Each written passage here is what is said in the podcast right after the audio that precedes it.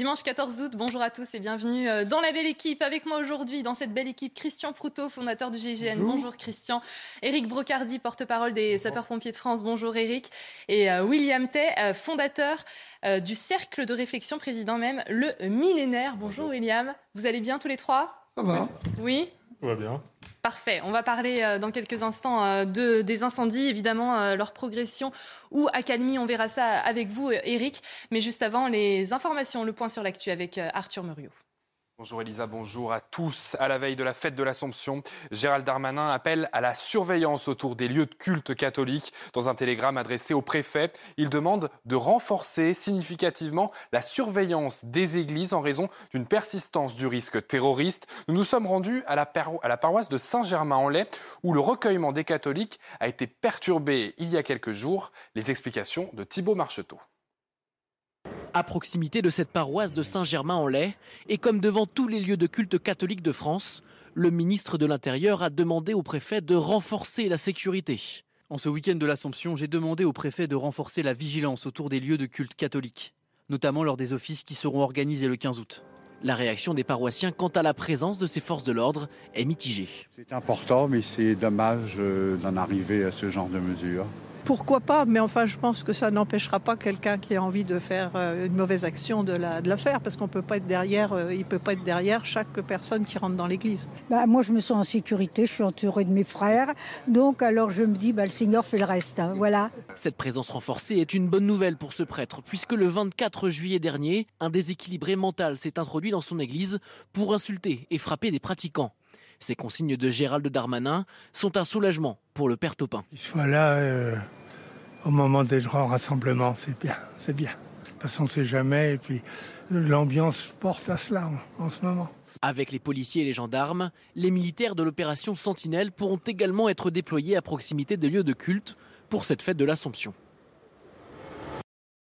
L'homme suspecté d'avoir attaqué Salman Rushdie a été présenté à un juge. Cet Américain de 24 ans et d'origine libanaise a décidé de plaider non coupable de tentative de meurtre. Il est accusé d'avoir poignardé à au moins 10 reprises l'écrivain de 75 ans lors d'une conférence dans l'État de New York.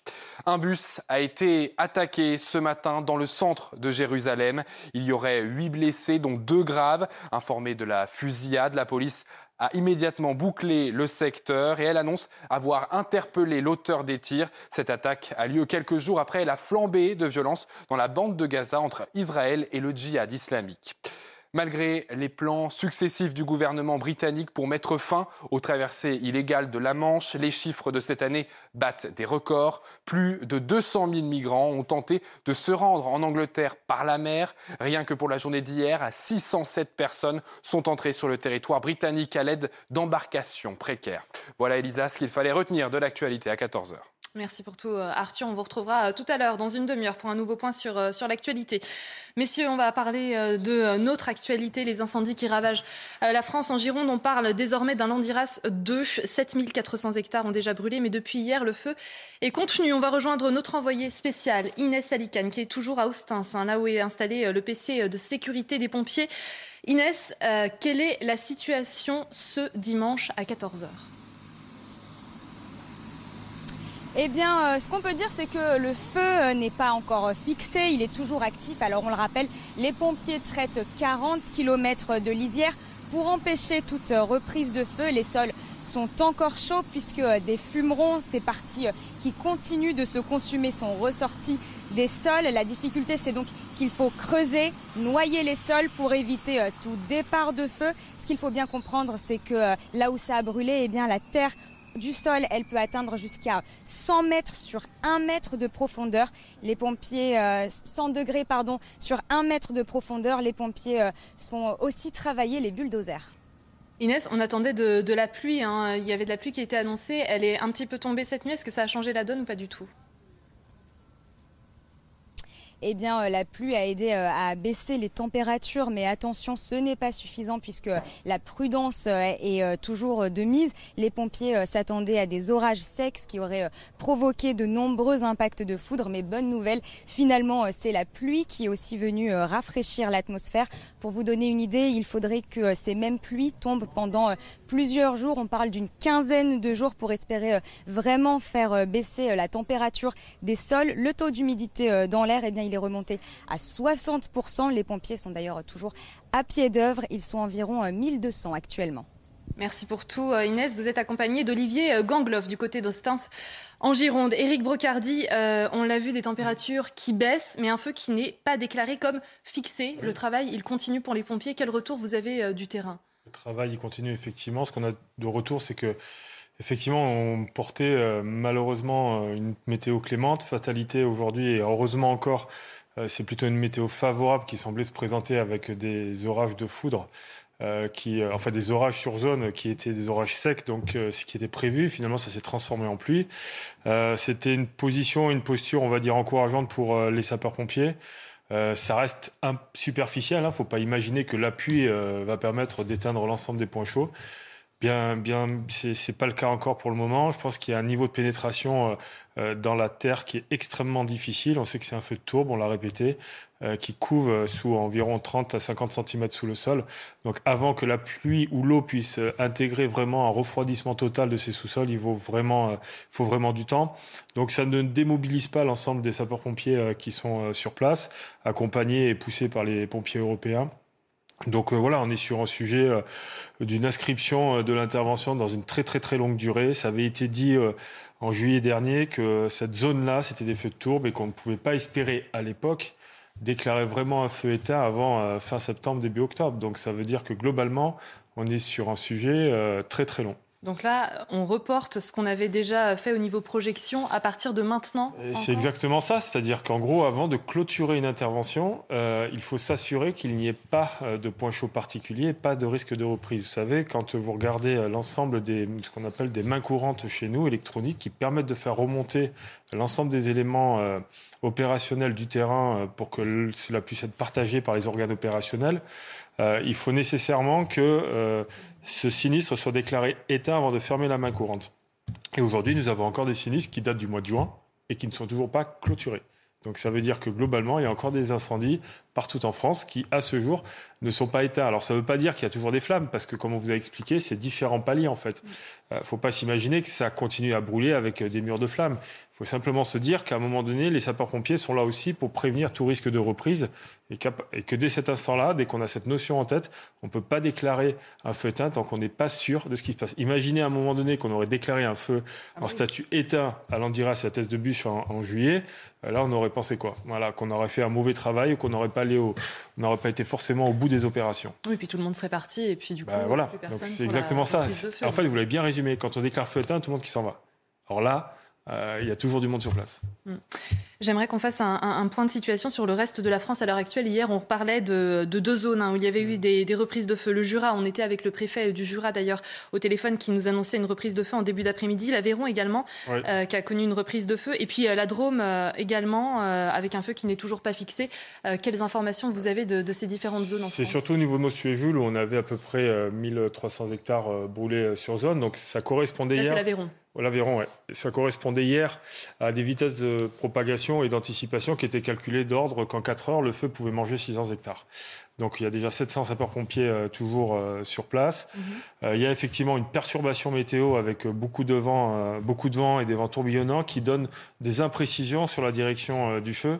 Donc cette imprécision-là, elle est de nature à pouvoir complètement désorienter les opérations et de stabiliser les moyens sur zone. Donc Hier soir, les, conditions étaient assez critiques puisque c'est un feu qui a pris beaucoup de virulence, euh, notamment en fin de journée. Les moyens aériens ont, de manière inlassablement essayé de larguer jusqu'avant euh, la, fin de l'heure aéronautique, hein, qui, euh, qui est aussi une condition de sécurité pour eux. Donc à partir de là, des largages de sécurité ont même été effectués pour préserver les sapeurs-pompiers. Il y a eu des évacuations en quantité, donc globalement, on est toujours un petit peu sous le même modèle, c'est-à-dire on évacue, on essaie d'attaquer le feu, on n'y arrive pas parce que le feu a une forte virulence et une forte vitesse de propagation. Les moyens aériens sont là pour nous appuyer. Mais il y a toujours cette euh, voilà, cette sécheresse qui, qui dépend en fait de la vitesse de, qui donne un, coup de fouet monstrueux dès le départ, dès son démarrage, à la vitesse de propagation, ce qui fait qu'à un moment donné, euh, on est très vite euh, en recul et en situation défensive plutôt qu'offensive. D'où la priorité sur les défenses de points sensibles.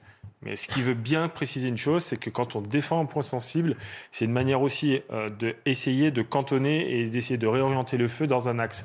Puisque quand le feu fait le contour, euh, le contour d'un point sensible particulier, les sapeurs-pompiers permettent aussi de le réorienter parce que c'est une zone où le feu ne va pas pouvoir aller puisque les sapeurs-pompiers sont là pour les protéger.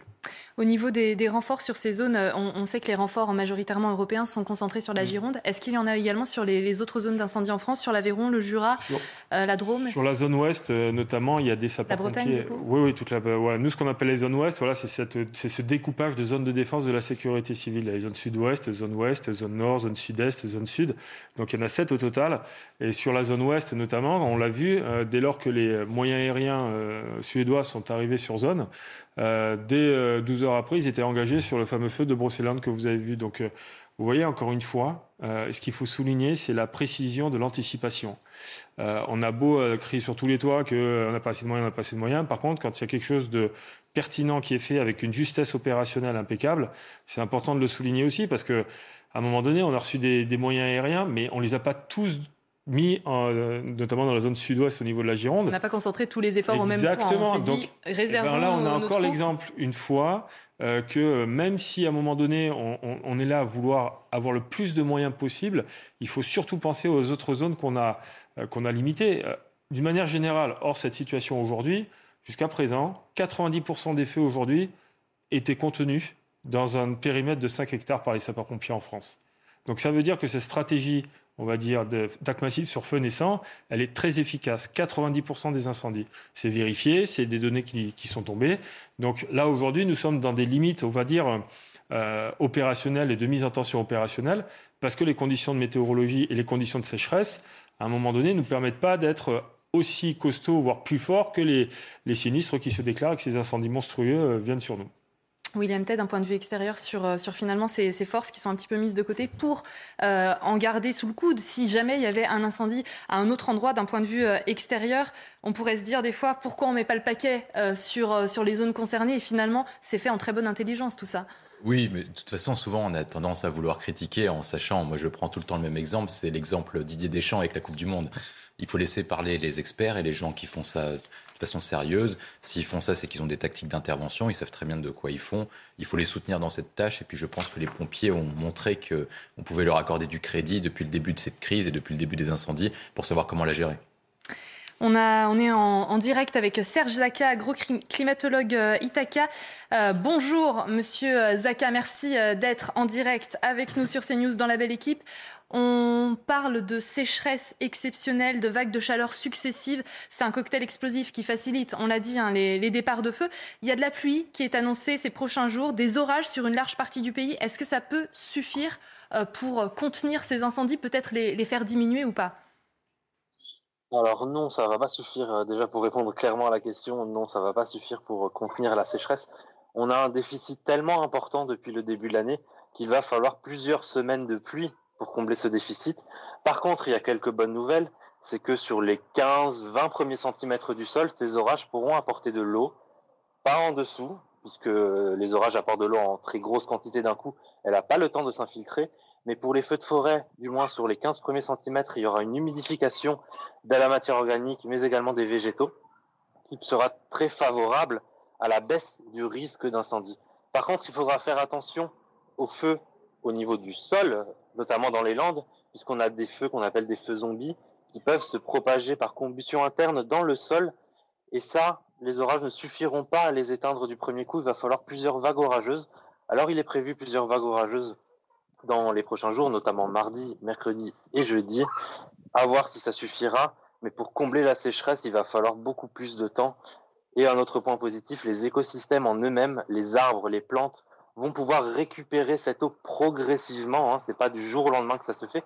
Donc on va avoir une teneur en eau des végétaux qui va augmenter progressivement.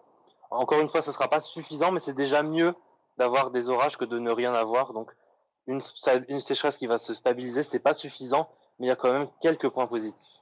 Vous, parliez de, cette pluie qui va tomber. Euh, on a des sols qui sont actuellement très secs en France. Est-ce que finalement l'eau va pouvoir être absorbée par ces sols ou, ça ne va pas rester euh, euh, trop en surface? Ça peut fonctionner, être absorbé et peut-être résolver des, feux de tourbe comme on, l'évoquait tout à l'heure avec M. Brocardi alors, je vais vous prendre un exemple. je parlais d'une éponge, hein, mais vous comprendrez très rapidement pourquoi. Si vous prenez une éponge qui est extrêmement sèche et vous lui versez un litre d'eau dessus tout de suite, et vous la coupez en deux, vous verrez, le cœur de l'éponge est encore sec, tandis que la surface est humide. Par contre, si vous prenez cette même éponge et vous lui mettez quelques millilitres d'eau régulièrement, cette éponge va gonfler. Bah, les orages, c'est la même façon que la carafe d'eau de 1 litre qu'on a versée. Ils apportent énormément d'eau en peu de temps, donc le sol n'a pas le temps d'absorber cette eau. Elle va essentiellement à 90% ruisseler les 10% restants vont pénétrer dans le sol, vont humidifier les premiers centimètres du sol, mais par contre, les feux qui se situent en dessous des 20 cm de sol vont continuer à, sévir et pourront reprendre si, dans la semaine qui, la semaine qui, qui va suivre, ces précipitations s'arrêtent. Donc il va falloir surveiller la fréquence et l'intensité des précipitations dans les jours à venir. Déjà, le risque d'incendie en lui-même va diminuer parce que les températures diminuent et les précipitations reviennent, mais ce n'est pas certainement fini. Il va falloir voir encore ces prochaines semaines. On a parlé euh, des incendies. J'aimerais faire un aparté sur, euh, sur la sécheresse hein, qui touche euh, notre pays. Il faudrait quelle quantité d'eau, combien de jours de précipitations pour que les nappes phréatiques se refassent? Alors, on ne va pas parler de quantité, on va plutôt parler de pluie efficace. Parce que la différence entre l'agrométéorologie et la météorologie, c'est qu'en météorologie, on parle de cumul de pluie. Mais pour l'agrométéorologie, pour les sols, il faut des pluies efficaces, c'est-à-dire des pluies faibles, continues, qui peuvent durer plusieurs heures, qui vont bien percoler dans le sol. Il va falloir, je ne peux pas vous donner une quantité parce qu'il y a des différences entre départements. On a à peu près, euh, on va dire 50 à 250 mm de retard de précipitation depuis le début de l'année sur l'ensemble de la France. Il y a des disparités. Il va falloir donc plusieurs semaines de pluie. Et malheureusement, les plus efficaces, c'est pas en août qu'on les a. On, a. plutôt des orages. C'est plutôt à partir du mois de septembre que cet indice hydrique du sol va remonter progressivement. La hausse sera lente en août, mais elle sera peut-être rattrapée en septembre si, bien sûr, les conditions de pluie continuent pour le mois de septembre. Merci beaucoup Serge Zaka, agro-climatologue Itaka. Merci d'avoir été euh, avec nous pour votre analyse dans la belle équipe aujourd'hui. Éric Brocardi, euh, on l'a entendu, les pluies elles vont faire du bien. Ça va pas tout, euh, tout résoudre, mais ça va faire du bien. Euh, monsieur était agroclimatologue. Vous travaillez, je crois, les pompiers. Vous, euh, vous êtes en lien étroit avec Météo France aussi pour prévoir euh, tout ce qui peut se passer sur les différents scénarios sur les jours qui viennent. Exactement. On est en permanence en relation avec eux. Nous avons même parfois même des experts sapeurs-pompiers qui sont aussi météorologues. Donc c'est la particularité en plus de notre, de notre activité de sapeur-pompier, c'est que grâce au volontariat notamment, on a euh, l'ajout de certaines compétences liées du monde privé qui viennent euh, directement sur le terrain des opérations et sur lesquelles on, se repose aussi. C'est tout l'intérêt aussi aujourd'hui euh, des entreprises d'avoir ce type de profil dans leurs effectifs. Mais néanmoins, ce qu'on doit dire, c'est que quand on travaille avec la météo, c'est évident qu'aujourd'hui, cela nous sert pour une chose, c'est l'anticipation d'un point de vue opérationnel. C'est-à-dire que les points météo sont extrêmement importants pour déjà définir à au lendemain, déjà, si on est un risque feu de forêt particulier ou non, que ce soit un risque sévère, très sévère, ou tout simplement un risque modéré lorsqu'on est euh, dans des situations plus clémentes. Euh, ça nous permet sur le terrain des, des interventions d'avoir adossé au poste de commandement une cellule anticipation qui permet de dessiner l'évolution du sinistre à T plus 30 minutes, 1 heure, 2 heures, 3 heures ou 4 heures. Pourquoi? Parce que ça nous permet d'anticiper les déplacés, les évacuations. Ça permet surtout de fixer un axe et tenter euh, de suivre l'évolution du sinistre et de pouvoir prépositionner correctement l'ensemble des moyens opérationnels directement sur place pour euh, fixer et réussir l'objectif qui est donné par le commandant des opérations de secours un travail de collaboration. Donc, mm. messieurs, j'aimerais qu'on regarde ensemble euh, cette, euh, ce chiffre. Plus de 660 000 hectares brûlés depuis euh, janvier. C'est un été record en Europe, record à ce stade de l'année, hein, avec, vous, voyez, vous allez le voir, hein, pour l'Espagne, de plus de 246 000 hectares brûlés. La Roumanie, plus de 150 000. Le Portugal, 75 000. Et la France, plus de 61 000, 61 289 hectares brûlés. On va le voir dans quelques instants été record, triste record, j'ai envie de dire. Ah, vous êtes vous-même étonné quand vous euh, lisez les chiffres, ils sont tellement, ils sont tellement extrêmes qu'on se demande encore comment on peut avoir des surfaces euh, boisées. Et heureusement qu'on en a encore beaucoup, mais c'est vrai que ça fait peur. Euh, déjà, pour une chose, c'est qu'à travers ces chiffres, c'est tout un écosystème aussi qui disparaît, qui va mettre du temps à se reconstruire. Derrière ces chiffres, c'est aussi tous les moyens de lutte qui ont été positionnés pour pouvoir faire face et protéger et servir la population. on voit que ça touche tous les pays.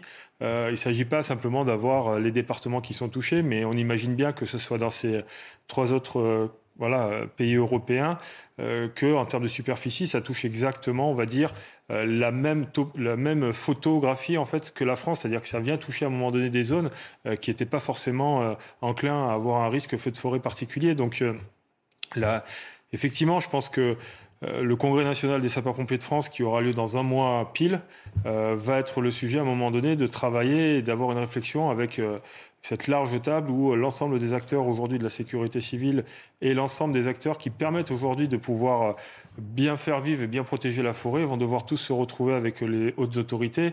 Et c'est un appel que l'on lance aujourd'hui, c'est-à-dire qu'en gros, euh, si on doit faire quelque chose, il y a un rendez-vous incontournable dans un mois, c'est le Congrès national des sapeurs-pompiers de France.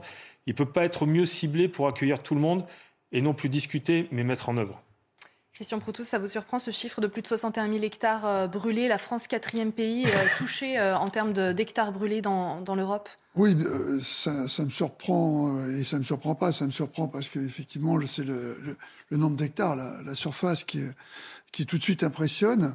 je crois que la plus grande, le plus grand feu de forêt qu'on avait eu, c'était en 49 dans les Landes et c'était à peu près 55 000 hectares, euh, ce qui était beaucoup parce que c'était qu'une zone. Mais là, on se rend compte également que l'Espagne et le Portugal sont beaucoup touchés et c'est un peu l'égoïsme euh, que l'on a malgré tout. Euh, c'est qu'honnêtement, je ne pense pas qu'il y ait beaucoup de gens qui soient intéressés à ce qui s'était passé en Espagne et au Portugal. Alors bien sûr, charité ordonnée commence par soi-même. À partir du moment où on est on, est concerné. Euh, à ce moment-là, ça permet d'avoir cette vision sur tout ce qui se passe à la fois en Europe et, comme le souligne William à travers son terme que j'aime bien, les problèmes et les conséquences du dérèglement climatique, en particulier au niveau des incendies. Mais je voudrais revenir sur les problèmes que rencontre, on rencontre sur des événements comme ça qui sont longs, euh, en particulier pour les, la, euh, la, sécurité civile et les pompiers c'est que il y a après toute la veille à assurer, et c'est du personnel qui a déjà été mis sous pression, qui doit continuer à être sur place. Donc, euh, on a tendance à, se satisfaire que, effectivement, la météo peut-être va permettre de souffler, mais il ne faut pas oublier qu'il y aura tout ce qui a été évoqué par le commandant sur la surveillance des zones. Mais je voudrais également rappeler qu'il y a eu un phénomène Sévenol euh, dans l'Hérault, donc les pompiers seront retrouvés à ce moment-là dans le contraire de ce que l'on se trouve, c'est pas l'incendie, mais l'excès d'eau, euh, sur Montpellier en particulier, où, où ça a débordé à peu près partout. Donc on est dans des phénomènes qui sont au niveau de la sécurité civile et des moyens à, mettre en place, euh, qui doivent mettre en alerte sur les questions qu'il faut se poser sur la gestion des crises. Et ça me paraît être important. Euh, je reviens sur un petit peu mon cheval de bataille euh, sur l'occupation du terrain par des gens qui sont normalement en charge, qui sont l'ONF, euh, de, la surveillance de la forêt par rapport à son rendement, parce que la forêt, c'est aussi une richesse, et qui ont été diminuées euh, d'une manière drastique, qui me paraît pas en rapport, un peu comme beaucoup de, de, fonctionnaires, en rapport avec les besoins, les préoccupations et l'intérêt du pays. Vous évoquiez la, gestion de, ces crises. On, va en parler. On l'a vu, le changement climatique, il est pour beaucoup hein, dans les incendies qui se multiplient en France et dans toute l'Europe d'ailleurs. Et face à ces mutations, eh bien, les sapeurs-pompiers demandent euh, plus de moyens. C'est ce qui ressort d'une tribune qui paraît aujourd'hui hein, dans les colonnes de nos confrères du journal euh, du dimanche. On va écouter Éric Brocardi, un de vos confrères, hein, Pierre Bepois, mmh. sur euh, sa volonté de créer un ministère de la protection civile. Nous, effectivement, sapeurs-pompiers de France, appelons de nos voeux la création d'un ministère de la protection civile euh, ou, d'un secrétariat d'État de la sécurité civile, compte tenu encore une fois des conditions exceptionnelles que notre pays connaît. Euh, finalement, cette euh, saison estivale, cette saison feu de forêt, comme on l'appelle dans ces départements euh, du sud-est de la France, mais dorénavant, j'ai envie de dire, dans l'ensemble des départements de France, puisqu'on voit que, y compris en Bretagne ou dans d'autres départements au nord de la Loire, on est sujet euh, à ces euh, départs de feu, à ces feux de forêt conséquents, on, appelle effectivement à une considération propre au risque de sécurité civile. Eric Brocardi, les pompiers n'ont pas assez de moyens à l'heure actuelle? On n'a pas assez de moyens à l'heure actuelle.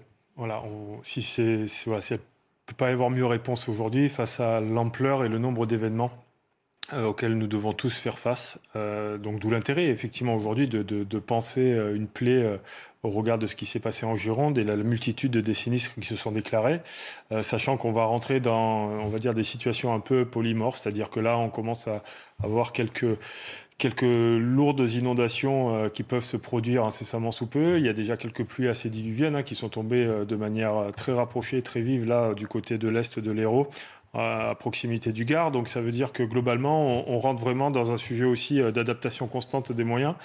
Et ces mêmes moyens que vous voyez aujourd'hui en lutte euh, face aux feux de forêt sont les mêmes moyens que vous allez voir contre, euh, lorsqu'il s'agira des inondations. Quand je dis moyens, c'est aussi bien les sapeurs-pompiers eux-mêmes, parce que ce, sont, seront les mêmes, mais aussi au niveau des engins, puisque ce sont des engins que vous voyez qui sont assez hauts et qui permettent à un moment donné de franchir des rives d'eau euh, pour permettre justement d'aller sauver et protéger des, maisons et, des personnes. Donc euh, ce qu'appelle aujourd'hui euh, mon collègue, le colonel Pierre Bépois, c'est effectivement ce que l'on porte et ce que l'on demande au niveau de la Fédération nationale, c'est d'avoir une attention particulière sur la question de l'urgence, mais pas simplement une urgence due où il faut réagir à l'instant T parce qu'il y a quelque chose. L'objectif, en fait, d'un secrétariat d'État, de la protection civile ou d'un ministère de la protection civile, c'est de porter justement l'intérêt sur euh, la prévention d'une manière générale et globale. Concrètement, ça veut dire que on doit et on doit appliquer des méthodes et on doit recentrer à un moment donné un sens vers la prévention pour ajuster le comportement de l'humain face aux conditions climatiques aujourd'hui qui mobilisent énormément de sapeurs-pompiers volontaires comme professionnels. Donc euh, ça doit rentrer d'une manière interministérielle dans les programmes, que ce soit aussi bien scolaire, par exemple, pour le ministère de l'Éducation nationale, euh, mais aussi, par exemple, au ministère de la Jeunesse et des Sports dans le cadre des activités sportives. On ne, compte plus, on ne relate plus le nombre de noyades aujourd'hui, mais quand Mme Roxana Maracinainou prévoyait un plan euh, sur les baignades, c'est parce qu'il y avait un intérêt majeur et que c'était devenu une des premières causes d'accidents, de, décès euh, chez, chez les enfants d'un point de vue accident domestique. Donc ça veut dire que globalement, il y avait un sujet aussi derrière, et il y a toujours ce sujet prégnant. Donc, ce ministère, qu'on appelle de, de, nos voeux, permettrait justement déjà, un, d'assurer le bras armé, on va dire, au plus haut de l'exécutif, et de permettre à un moment donné de gérer les crises aujourd'hui qui sont de différentes natures et qui parfois se produisent en même temps. Et je dirais même plus, qui se produisent toujours en même temps. Donc globalement, c'est l'intérêt de porter cela, c'est l'intérêt aussi d'avoir justement bah, l'ensemble des paramètres euh, à la portée de Madame la Première ministre ou euh, du ministre de l'Intérieur pour porter justement euh, l'intérêt de la protection de l'ensemble des concitoyens.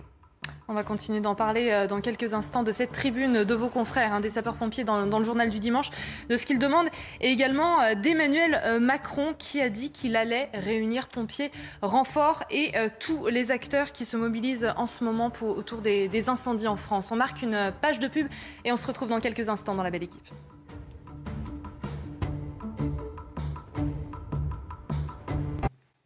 De retour dans la belle équipe, toujours avec euh, Christian Proutot, avec Eric Brocardi, William Tay euh, avec moi pour m'accompagner. Et le point sur l'information tout de suite avec Arthur Muriot. Nouveau pas en avant vers l'adhésion à l'OTAN de la Suède et de la Finlande. Emmanuel Macron a signé le protocole de ratification de l'adhésion des deux pays. Celui-ci avait été adopté par le Parlement français au début du mois. Il faut désormais que les 30 pays membres le signent pour qu'ils puissent enfin bénéficier de la protection de l'OTAN. Mais la Turquie menace toujours de geler le processus. L'auteur d'Harry Potter, J.K. Rowling, est la cible de menaces sur Twitter après l'attaque de Salman Rushdie. Elle avait réagi sur le réseau social en se disant écœurée par cette agression. Un message qui a suscité de nombreuses réactions, parfois très négatives. La police britannique a annoncé qu'une enquête était en cours. 41 personnes sont décédées dans l'incendie d'une église du Caire. L'origine du feu reste encore indéterminée. Le parquet a ouvert une enquête. Précisons que l'Égypte possède la plus grande communauté chrétienne du Moyen-Orient. Merci euh, Arthur. Les pompiers qui demandent euh, plus de moyens, les sapeurs-pompiers qui ont fait une tribune aujourd'hui chez nos confrères du journal euh, du dimanche. On l'évoquait il y a quelques instants avec vous, Eric mm. Brocardi, William Tay, sur, sur cette tribune des pompiers. Est-ce que finalement on n'est pas toujours dans la réaction on, veut agir dans l'urgence, mais finalement il faut aussi anticiper tout ça. voilà, le, c'est Pierre Bepois qui appelait à la création d'un ministère de la protection civile c'est vrai qu'en situation d'urgence, on a toujours envie de, créer des choses. On tire les leçons de ce qui se passe, mais il faut aussi anticiper. Oui, je suis bien d'accord. De toute façon, on sait avec le dérèglement climatique que les événements catastrophes naturelles vont devenir de plus en plus intenses et de façon beaucoup plus récurrente. Donc il est tout à fait normal que les pompiers puissent s'organiser au niveau au plus haut sommet de l'État afin de faire porter leurs priorités au sein du gouvernement et au sein de l'exécutif avec des demandes qui apparaissent justifiées pour prévenir et pour guérir des prochaines crises que nous allons subir.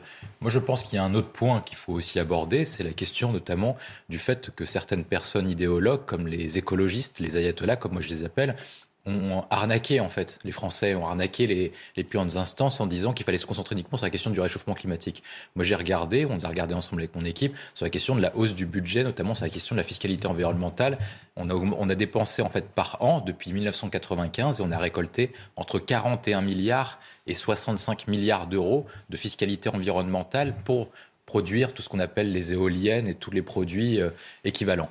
Ça ne nous a pas permis d'avoir une souveraineté énergétique, comme euh, contrairement à ce que les gens disent, parce que notre parc nucléaire est, de plus en plus mal entretenu et vraisemblablement l'hiver prochain on sera en restriction énergétique. Et en plus, cet argent-là n'a pas été réglé et n'a pas été dépensé sur ce que moi j'appelle le dérèglement climatique et les conséquences du dérèglement climatique.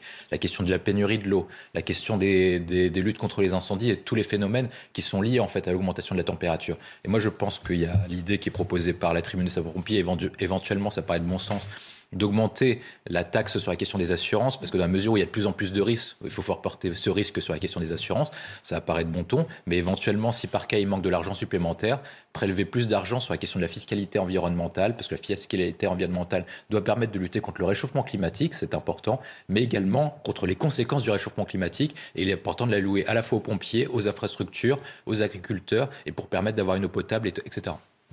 On apprend que le chef de l'État, hein, Emmanuel Macron, euh, veut réunir les pompiers, les renforts européens, les élus, les agriculteurs dès que les derniers feux seront éteints pour remercier et créer un modèle de prévention et de lutte contre les incendies. Alors la date, elle n'est pas encore fixée. On attend évidemment que mmh. la situation, elle, le soit fixée et, euh, et, que ce soit euh, derrière nous, tout ça. Euh, Est-ce que finalement, Éric Brocardi, euh, il faut valoriser ces pompiers? Vous, vous, évoquiez hier le déplacement de la Première ministre Elisabeth oui. Borne, de Gérald Darmanin.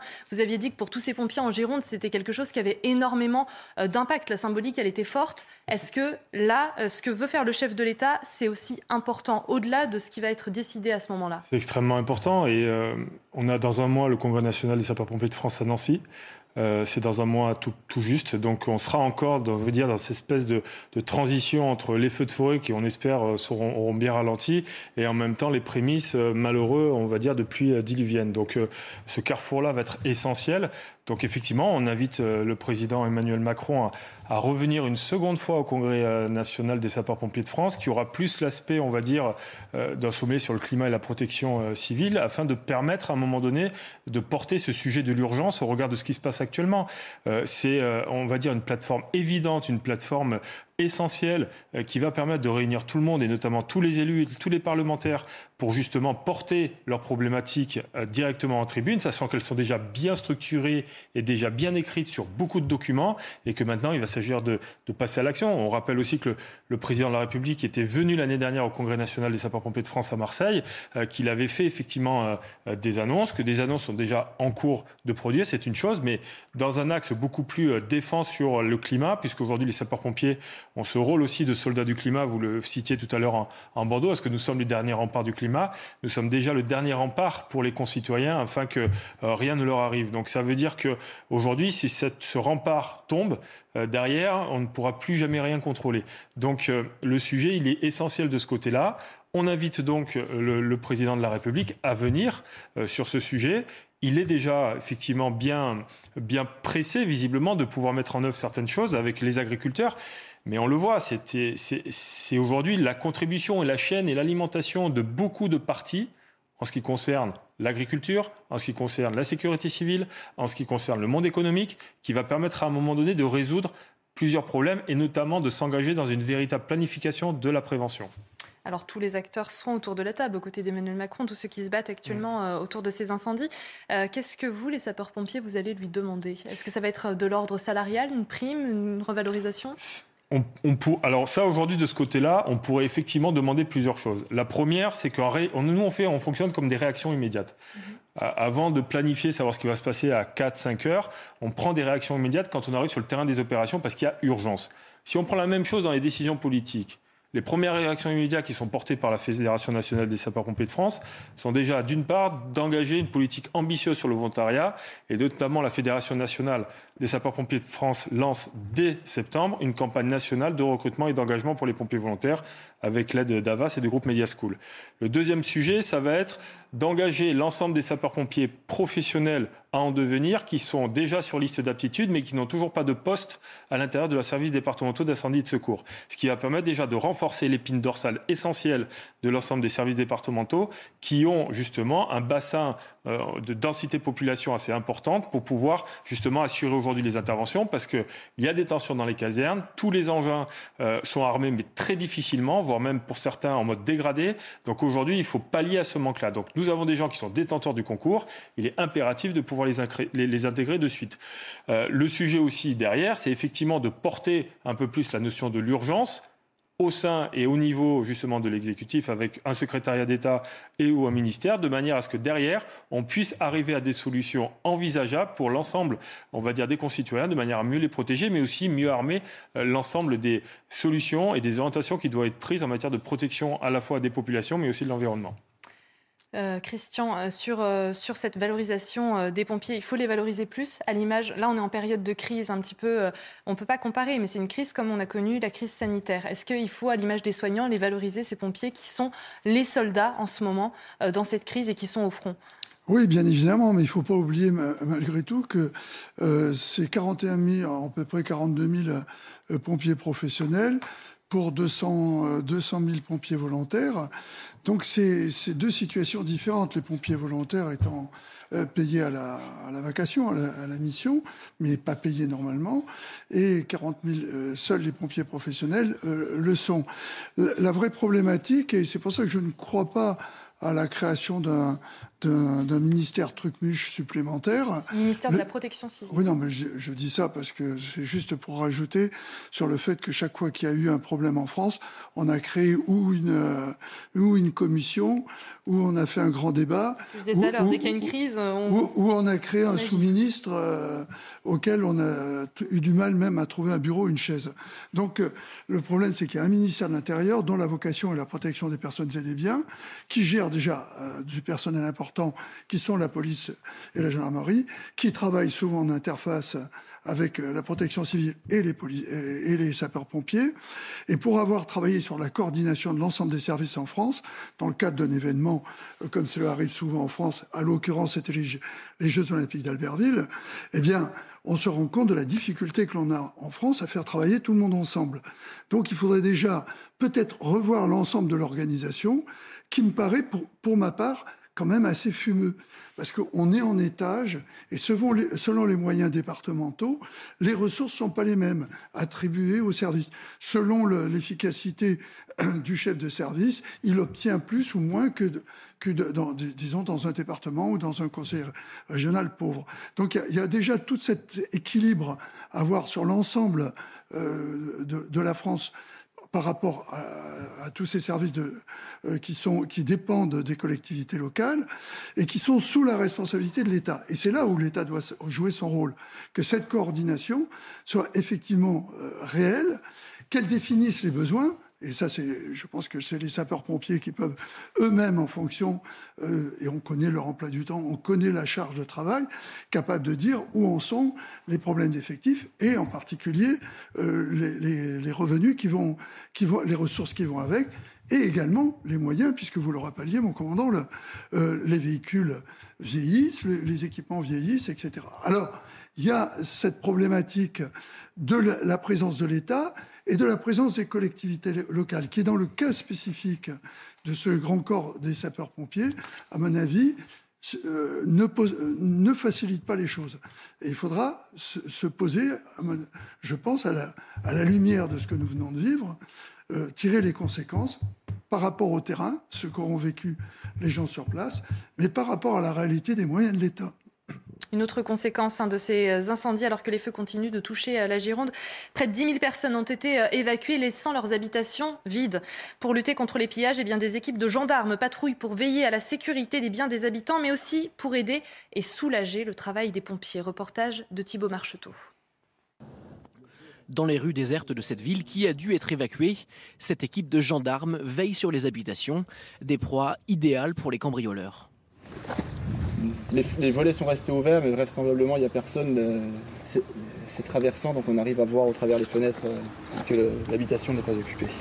Au-delà de sécuriser les maisons et de veiller aux animaux qui sont restés dans les jardins, les gendarmes prêtent attention au respect des consignes données par les pompiers pour les aider dans la lutte contre les flammes. Demander aux habitants de laisser le portail ouvert, c'est pour que les pompiers puissent se rendre directement au plus près des maisons pour protéger les biens. Euh, dans, la, dans, la, nuit de, mardi, de mercredi à jeudi, il y avait à peu près un camion de pompiers par habitation sur toutes les habitations qui étaient en bordure de forêt. Le but étant de protéger au maximum euh, les biens. La préfecture a ouvert une cellule d'information ainsi qu'une cellule psychologique pour les quelques 10 000 habitants évacués. William T, à chaque crise, il y en a qui en profitent. Malheureusement, malheureusement, après, il ne faut pas stigmatiser parce que les, Français se sont plutôt bien comportés. Il y a toujours des, mmh. des cassos ou des perturbateurs, mais faut dire que 99% de la population se comporte de façon correcte et il faut plutôt se concentrer sur ces 99 et faire en sorte que ces 1% soient sortis de la société pour éviter qu'ils reproduisent des actes répréhensibles. Je pense aussi qu'il faut en profiter pour euh, féliciter toutes les personnes qui s'engagent, notamment le sujet précédent que vous abordez, c'est la question de la revalorisation des pompiers. Les forces de l'ordre, les gendarmes, les pompiers se battent avec des salaires qui sont pas forcément euh, très importants, mais ils le font parce qu'ils pensent que leur métier a un sens dans la mesure où ils agissent pour l'intérêt général. Donc du coup, ils agissent pour le bien commun. Ils le font. Je pense peut-être qu'il faut leur donner un petit coup de pouce éventuellement. Euh, tout dépendra de la forme du coup de pouce, parce que moi je fais attention également à la stabilité budgétaire, notamment sur la question des dépenses de retraite à la, tout le monde à fin. Tout le fond, tout le monde. Mais je, peut-être, moi je pense notamment qu'on peut agir de façon différente, notamment pour les fonctionnaires qui sont des salaires qui sont, qui sont proches du SMIC peut-être qu'on peut les aider sur les questions de dépenses contraintes, notamment sur la question de l'accession au logement. Notamment, je pense aux pompiers, aux policiers et aux autres fonctionnaires d'État. Peut-être qu'on peut leur mettre à disposition une partie du parc euh, du logement public afin de les aider pour pouvoir les loger, ce qui les, ce qui les aiderait quand même grandement, notamment en termes de dépenses contraintes. Ensuite, après, sur ces points-là, il faut donc du coup aller dans cette doctrine et pas uniquement dans le sens des crises, c'est-à-dire qu'il ne faut pas féliciter les pompiers ou les forces de l'ordre uniquement quand ils agissent. On a félicité les forces de l'ordre, notamment lors des attentats. On félicite aujourd'hui les pompiers parce qu'ils luttent contre les incendies. Et puis après, dans 3-4 mois, ou c'est comme les médecins, dans 3-4 mois, dans 6 mois, peut-être qu'on oubliera. Mais je pense qu'il faut maintenir notre confiance, notre engagement et les continuer à soutenir parce que dans quelques mois, malheureusement, on aura vastement besoin d'eux. Conséquence des vagues de chaleur successives et de la sécheresse qui touchent toute la France, l'eau devient une ressource encore plus précieuse que d'ordinaire. L'effort pour économiser cet or bleu, il doit être commun, mais certains ne le voient pas de cet œil-là. Certains automobilistes continuent de se rendre dans des stations de lavage. Sauf qu'en raison de la sécheresse, eh laver sa voiture est désormais interdit dans de nombreux départements. Une mesure qui a été annoncée par arrêté préfectoral, mais que tous ne connaissent pas. Exemple avec ce sujet dans le Rhône de Célia Judas. Mais moi, c'est juste un coup de cire que je mets. Dans cette station de Bron, dans le Rhône, toutes les excuses sont bonnes pour laver sa voiture. Pourtant, le département est classé en alerte sécheresse. Il y est formellement interdit de laver sa voiture, une mesure que beaucoup semblent ignorer. Si j'avais su, je l'aurais pas fait. Moi, je fais vraiment ça au plus, au plus économique. Si vous voulez, quand on tire une chasse d'eau, ça fait 6 litres. Hein. Donc, si vous voulez, si on économise l'eau, ce que je fais pour la chasse d'eau, euh, je pense que pas à rougir de mon utilisation. Parmi les 10 000 stations de lavage en France, la majorité est concernée par cette interdiction. Mais dans les faits, la plupart restent ouvertes pour les professionnels, gage aux utilisateurs de faire preuve de civisme. Monsieur qui est là-bas, lui, il a le droit de laver parce que c'est un taxi, médical. Ah là je sors, les flics qui m'arrêtent. Non, non, parce que vous avez fini. Ah. Mais avant, oui. avant, oui. Tout est marqué. Ils peuvent pas laver, ils lavent c'est tout ce que j'ai à dire. Après, moi, je ne peux pas interdire les gens de venir de, laver, machin, tout ça. Moi, je ne suis pas policier, moi. Je lave des voitures, moi. C'est bien beau de me faire des, des restrictions d'eau, de tout, ce que vous veut. Mais nous, on veut savoir qui c'est qui va nous payer. En moyenne, un lavage au jet à haute pression consomme 60 litres d'eau, soit l'équivalent d'une très longue douche. Christian Proto, interdire de, laver sa voiture dans les stations de lavage, c'est euh, insignifiant, insuffisant ou bien comme mesure? Si c'est par rapport au quantitatif, je ne suis pas sûr que ça modifie grand-chose. 60 litres d'eau. oui, c'est le, chiffre que j'ai entendu. Mm. Mais si c'est pour dire, donner euh, le sentiment qu'il y a besoin de faire des économies parce que c'est une période difficile, on va pas me faire croire qu'il y a une urgence à nettoyer sa voiture. Donc, euh, on revient à la question du civisme et de la question euh, du fait qu'il faut prendre en compte une situation.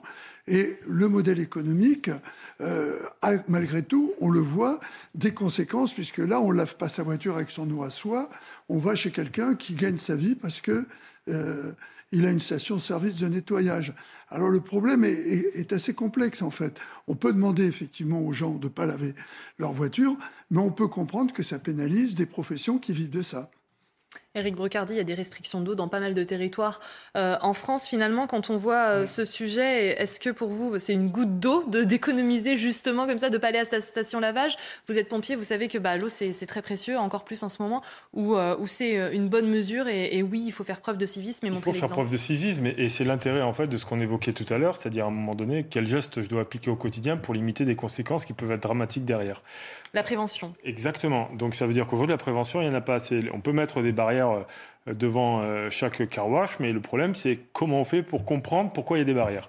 C'est tout, tout, cela l'enjeu. Donc, euh, en fait, l'idée, c'est qu'aujourd'hui, tout le monde soit sensibilisé dans l'univers du risque dans lequel on vit temporairement, parce que c'est pas tout le temps et c'est pas toute l'année, heureusement. Mais néanmoins, aujourd'hui, le sujet, c'est qu'effectivement, on a des gens qui abusent dans la rue de, je crois que c'est ça la street pooling, je crois, c'est l'ouverture intempestive ah des, bornes d'incendie. c'est complètement inconcevable aujourd'hui d'imaginer d'ouvrir ce type de bornes, sachant que plus loin, vous pouvez avoir des sapeurs-pompiers qui en ont besoin pour intervenir, qui fassent chuter le niveau de pression et qu'on ne puisse pas éteindre et sauver des personnes lorsqu'un feu euh, s'établit dans un, dans un milieu euh, urbain. Donc là, le sujet, effectivement, c'est inconcevable aujourd'hui au regard de tout ce qu'aujourd'hui, beaucoup, et je rejoins ce qu'il disait tout à l'heure, un excellent comportement et un respect des règles totales d'une majorité de la population, et quand on voit à côté des dérives. Ce n'est pas possible aujourd'hui de ne pas faire union, de ne pas faire nation derrière une situation critique. On est là pas pour embêter euh, forcément euh, les concitoyens, on est là surtout pour les protéger, protéger notre environnement. Donc euh, le sujet aujourd'hui il est majeur, ça rejoint encore une crabe de plus à ce qui pourrait être demain un ministère dédié à cela, qui permettrait à un moment donné de mieux fluidifier les informations et surtout de mieux accompagner la population à ce type d'agissement et de mieux prévenir ces risques-là. Donc c'est vrai que face à tout ce genre de restrictions, il y a toujours certains qui vont vouloir passer outre ou trouver des excuses. Mais je vous rappelle qu'à chaque fois que les gens ont trouvé des excuses ou des raisons qui n'étaient pas, on va dire, euh, qui ne correspondaient pas à la réalité du risque, se sont retrouvés malheureusement décédés dans des sous-sols parce qu'on leur avait dit de ne pas descendre ou d'aller voir leur voiture à l'intérieur des sous-sols en période d'inondation et qui malheureusement ne sont jamais remontés. Donc c'est preuve encore une fois que lorsque l'on n'est pas éduqué au risque, à un moment donné, on ne s'empêche pas d'affronter et de passer les barrières de l'interdiction. William T, on l'a vu dans ce reportage, il y en a beaucoup qui ne savaient même pas que c'était interdit d'aller à la station lavage. En tout cas, euh, ils disent ne pas être au courant. Il faut faire plus d'informations, de prévention? Plus d'informations, oui, mais en même temps, le, le, sujet est porté. Je pense que surtout les, les gens ont coupé en fait par rapport à l'information. Et donc du coup ils sont pas forcément alertés. Et tout dépend de comment vous voulez faire en fait pour les contacter. Parce que ce sont souvent des personnes si par cas ils n'ont pas été au courant qu'il y avait des restrictions d'eau notamment dans leur département c'est-à-dire qu'il y a une diffusion sur les chaînes locales il y a eu des informations au niveau local dans les journaux locaux. Donc je sais pas trop comment on pourrait les, le faire. Et peut-être qu'un ministère de la prévention pourrait trouver des moyens alternatifs. Non je pense que ce qui est essentiel dessus c'est que le problème est est pas si évident. Parce qu'en fait, il y aura des personnes qui auront besoin de laver leur voiture parce que c'est un usage professionnel. Et est-ce que, notamment, des taxis ou des professionnels qui utilisent leur véhicule peuvent avoir une voiture qui est sale, notamment avec une question de client. C'est très compliqué et pour cela, peut-être qu'il faut permettre d'avoir une dérogation pour qu'ils puissent continuer à le faire. Ensuite, après, il y a les personnes qui le font pour un usage de confort et d'esthétisme. Cela, je pense que vu la, vu qu'on, je maintiens ma position sur le fait que l'eau, comme la nourriture et d'autres, sont des ressources stratégiques, et ben du coup, il faut leur faire comprendre que ce n'est pas nécessaire. Et après, enfin, il reste les professionnels qui vivent de ça, notamment sur les questions de station-service et de lavage de voitures. Cela, je pense que si on considère que l'eau est en restriction et que, par conséquent, il faut avoir un usage stratégique dessus, je pense qu'il faut les compenser pour leur faire comprendre que c'est plus profitable pour eux de ne pas le faire dans la mesure où ils vont quand même perdre un pouvoir d'achat, c'est quand même leur métier. C'est pas de leur faute si par cas des gens veulent leur laver, laver leur voiture, c'est pas de leur faute non plus s'il y a une restriction. Ça coûte pas très cher au niveau du budget de l'État, je pense, pour pouvoir le faire et ça permet d'inciter notamment à avoir un moyen de contrôle au niveau plus proche, qui est la station de lavage, où les personnes eux-mêmes, si par cas on leur fait une compensation, bah, eux-mêmes doivent faire la police pour empêcher les, lavages de voitures dites esthétiques.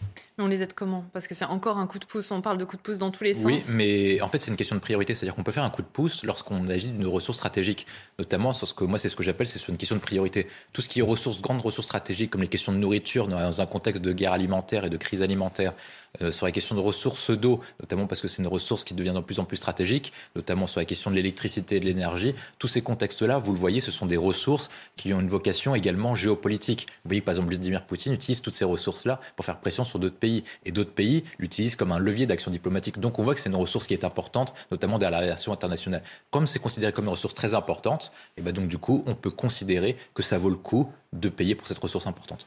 Éric Brocardi, l'eau actuellement, on en manque ou pas? On en manque, c'est évident, s'il y a des restrictions. Nous, sapeurs-pompiers, nous sommes euh, évidemment un service d'urgence, donc à partir de là, tout est fait et mis en œuvre pour que nous ayons toujours des lots dans les tonnes. Euh, néanmoins, on reste extrêmement vigilant. Je vous rejoins, c'est vrai, euh, quelque part, peut-être juste un point de, où, effectivement, même si les taxis sont enclins à un moment donné à proposer un service impeccable, je le rejoins, mais néanmoins, quand tout le monde doit être au même niveau, je pense que justement, ils seraient porteurs du même message en laissant leur voiture peut-être à un moment donné extérieurement sale, mais intérieur propre. Parce que de toute façon, quand on est dans la voiture, pour montrer l'exemple. Je pense qu'aujourd'hui, la notion d'exemplarité, elle va devenir de plus en plus importante. C'est ce qui manque parfois dans les relais euh, d'éducation ou de comportement euh, euh, du, citoyen, parce qu'aujourd'hui, on ne regarde forcément que soi-même à cause de cette attitude de selfie qu'on peut avoir. Donc aujourd'hui, le sujet, il est aussi de partager aux autres les difficultés pour pouvoir les discuter et faire comprendre et réagir. Sinon, je pense que les gens ne, correspondaient pas. Je prends toujours l'exemple des, stations de ski, qui sont, à mon sens, un excellent exemple de prévention euh, qui mettent tout en œuvre chaque saison pour blinder justement et éviter les risques euh, liés aux avalanches. Nous avons à chaque fois des bulletins météo d'avalanche la veille pour savoir si le domaine où je vais skier le lendemain va être un domaine à risque, ce qui me permet de m'adapter et de prendre conscience que le risque, même s'il concerne qu'une partie du domaine, est prégnant sur l'ensemble de, de la station et qui va permettre de m'adapter. Donc il y a un travail qui est fait avec les moniteurs de ski, un travail qui est fait avec les stations de ski pour mieux favoriser ce genre de choses-là. Donc tout le monde est acteur pour préserver la prévention. Aujourd'hui, quand on sort d'une piste de ski pour aller dans un domaine euh, hors ski, tout est affiché, tout est clair, c'est votre propre responsabilité, vous y allez vous y engager, mais demandez pas de demandez l'aide de personne et surtout c'est euh, un gage de votre prise euh, de conscience et de votre, donc de votre responsabilité. Donc le sujet aujourd'hui, il est à partir de là, il est clairement d'afficher les panneaux que vous voyez au bord de la route aujourd'hui et qui, qui, qui montrent qu'il y a un risque incendie. Dans les années 80-90, elles ont proliféré, petit à petit, ils ont disparu. Et aujourd'hui, quand on les voit, on se demande si c'est sorti d'un autre monde, parce qu'au regard de l'iconographie qu'il y a dessus, on a plus l'impression d'imaginer un oiseau ou autre chose derrière, plutôt que de vraiment imaginer un incendie. Donc à partir de là, ces panneaux qu'on a peu l'habitude de voir aujourd'hui ou de comprendre, nécessitent à un moment donné de favoriser et de focaliser à un moment donné la prévention la prévention en amont du risque. Donc ça permettrait effectivement de comprendre que par déclinaison, on, réduit l'utilisation de l'eau euh, sur certaines zones. Et donc à un moment donné aussi de ne pas s'aventurer des domaines où il y a un risque particulier. On a compris euh, l'accent euh, sur la prévention avant tout. On va marquer une euh, courte page de pub dans la belle équipe. On va revenir dans quelques instants sur le vote des étrangers. Faut-il l'accorder aux élections municipales aux citoyens non européens en France? Et puis on reviendra également sur le fléau du protoxyde d'azote avec une saisie record. À tout de suite avec euh, Christian Proutot, à mes côtés Eric Brocardi, William Tay. On va faire euh, ensemble un point sur euh, l'actualité, surtout avec Mathieu Devez, et puis nous, on reparle dans quelques instants de nos débats, dont le vote des étrangers aux élections municipales. Faut-il l'accorder aux citoyens non européens? Juste après le point info. Sur le front des incendies, Emmanuel Macron va réunir l'ensemble des acteurs des départements concernés à l'Elysée. Aucune date n'est encore fixée, mais selon l'Elysée, la réunion aura lieu une fois les feux éteints. Objectif, réfléchir aux moyens de lutte et de prévention contre les incendies. Emmanuel Macron est actuellement en vacances au fort de Brégançon, c'est dans le Var. La rentrée du gouvernement est prévue pour la semaine du 22 août. En Bretagne, malgré une reprise de feu la nuit dernière, l'incendie en forêt de Brocéliande est fixé. La forêt de Brocéliande, qui s'étend sur plus de 9000 hectares, est un haut lieu de la légende du roi Arthur. Le feu est sous surveillance active après avoir parcouru 630 hectares et en avoir détruit 400. 180 pompiers restent mobilisés sur place. En Arménie, au moins un mort et 20 blessés après une explosion dans la capitale Erevan. Les faits se sont produits en début d'après-midi dans une zone commerciale. L'origine de l'explosion n'est toujours pas connue. Une vingtaine de camions de pompiers sont mobilisés, notamment pour éteindre l'incendie. Et puis l'Ukraine dit avoir frappé un pont situé près de la centrale hydroélectrique de Kakhovka, une ville ukrainienne située dans la région occupée de Kherson, c'est dans le sud du pays. Il s'agit du dernier pont en état de marche utilisé par les Russes pour transporter du matériel militaire près de la centrale hydroélectrique. Les forces ukrainiennes auraient mené plusieurs opérations de bombardement sur des sites occupés par les Russes. Merci Mathieu. Une question de justice sociale. Voilà comment François Rebsamen, l'ancien ministre du Parti socialiste et soutien d'Emmanuel Macron, qualifie le droit de vote des étrangers aux élections municipales en France. Il s'est exprimé aujourd'hui hein, chez nos confrères du Journal du Dimanche. Mardi, c'était le député Renaissance et ex-LREM, hein, Sacha Houlier, qui euh, déposait une proposition de loi euh, dans ce sens. Gérald Darmanin, le ministre de l'Intérieur, il est fermement opposé à cette idée. Depuis 1992, eh bien, seuls les citoyens des pays membres de l'Union européenne peuvent voter aux élections municipales. William Tay, question simple, est-ce qu'il faut accorder le droit de vote aux élections municipales aux citoyens non européens? Non, il ne le faut pas. Et puis François Rebsamen enfonce les derniers clous sur ce qui reste du socialisme. Quand on voit une tribune avec des arguments aussi bidons et d'un aussi faible niveau intellectuel, on comprend pourquoi est-ce que le socialisme a coulé et qu'Anne Hidalgo a fait un si faible score. Je vais reprendre les arguments apparents. Il dit que si par cas on refuserait le droit de vote aux étrangers, eh ben ce serait une preuve de rejet, de racisme. Mais il faut rappeler à François Rebsamen que le droit de vote ouvert aux concitoyens européens est ouvert depuis le traité de Maastricht, parce que le traité de Maastricht de 1992 ouvre la question de la citoyenneté européenne. Et il y a une question de réciprocité. De souvenir, je ne savais pas que des étrangers, des, des Français qui habitent à Shanghai pouvaient voter pour les élections au niveau local. Je ne savais pas que des Français qui habitaient en Afrique du Sud pouvaient voter à Johannesburg. Donc évidemment, François Rebsamen raconte strictement n'importe quoi et puis il oublie ce que c'est que l'origine de la gauche. L'origine de la gauche, c'est qu'il y a une question avec la République et la Révolution. Il faut rappeler notamment qu'en 1789, on a écrit la Déclaration des droits de l'homme, mais il a certainement oublié et du citoyen. Et en fait, la Révolution française a lié la question de la citoyenneté à la question de la nation. Et c'est une origine aujourd'hui de la gauche. Et c'est pour ça que moi je dis que la gauche est complètement perdue. Je pense que c'est pour ça que la gauche est si faible électoralement dans le pays, parce qu'elle ne comprend pas ce qu'elle est. Elle a oublié ses valeurs, elle les a même perdues, elle a oublié son histoire. L'origine de la gauche, c'est de pouvoir à travers la Révolution française, lier la question de la nation avec la République, avec la citoyenneté. Une fois que vous perdez cet acte-là, vous fragmentez ce qu'on appelait la communauté nationale et ce qu'on avait appelé à l'époque le récit national pour la fragmenter en travers des communautés et en travers des, de ce qu'on appelle, la, ce que appelle Jérôme Fourquet la question de l'archipel français. Et donc du coup, ce que provoque en fait la gauche d'aujourd'hui qui a perdu en fait ses, valeurs, c'est qu'en fait ils vont dissoudre petit à petit la nation pour la transformer en archipel et en communauté. Et en fait petit à petit ils vont tuer le modèle unitaire laïque français pour l'associer au modèle américain auquel vous ne raisonnez pas, non pas en, en, citoyenneté et en nation unique, mais en raison de groupe et en accommodement raisonnable pour que des communautés qui viennent puissent s'intégrer au prix du sacrifice de la population majoritaire et au prix de son histoire. Christian Proutot, euh, François Rebsamen parle d'une nouvelle citoyenneté de résidence. Si euh, ces non-européens euh, pouvaient voter aux élections municipales, il faut leur permettre, leur ouvrir ce droit de vote? Ouais, Je voudrais d'abord revenir sur la manière un peu cavalière dont euh, notre ami William a parlé de M. Rebsamen, qui n'est pas un excité, qui n'est pas, euh, qui est pas un, un, extrémiste de gauche.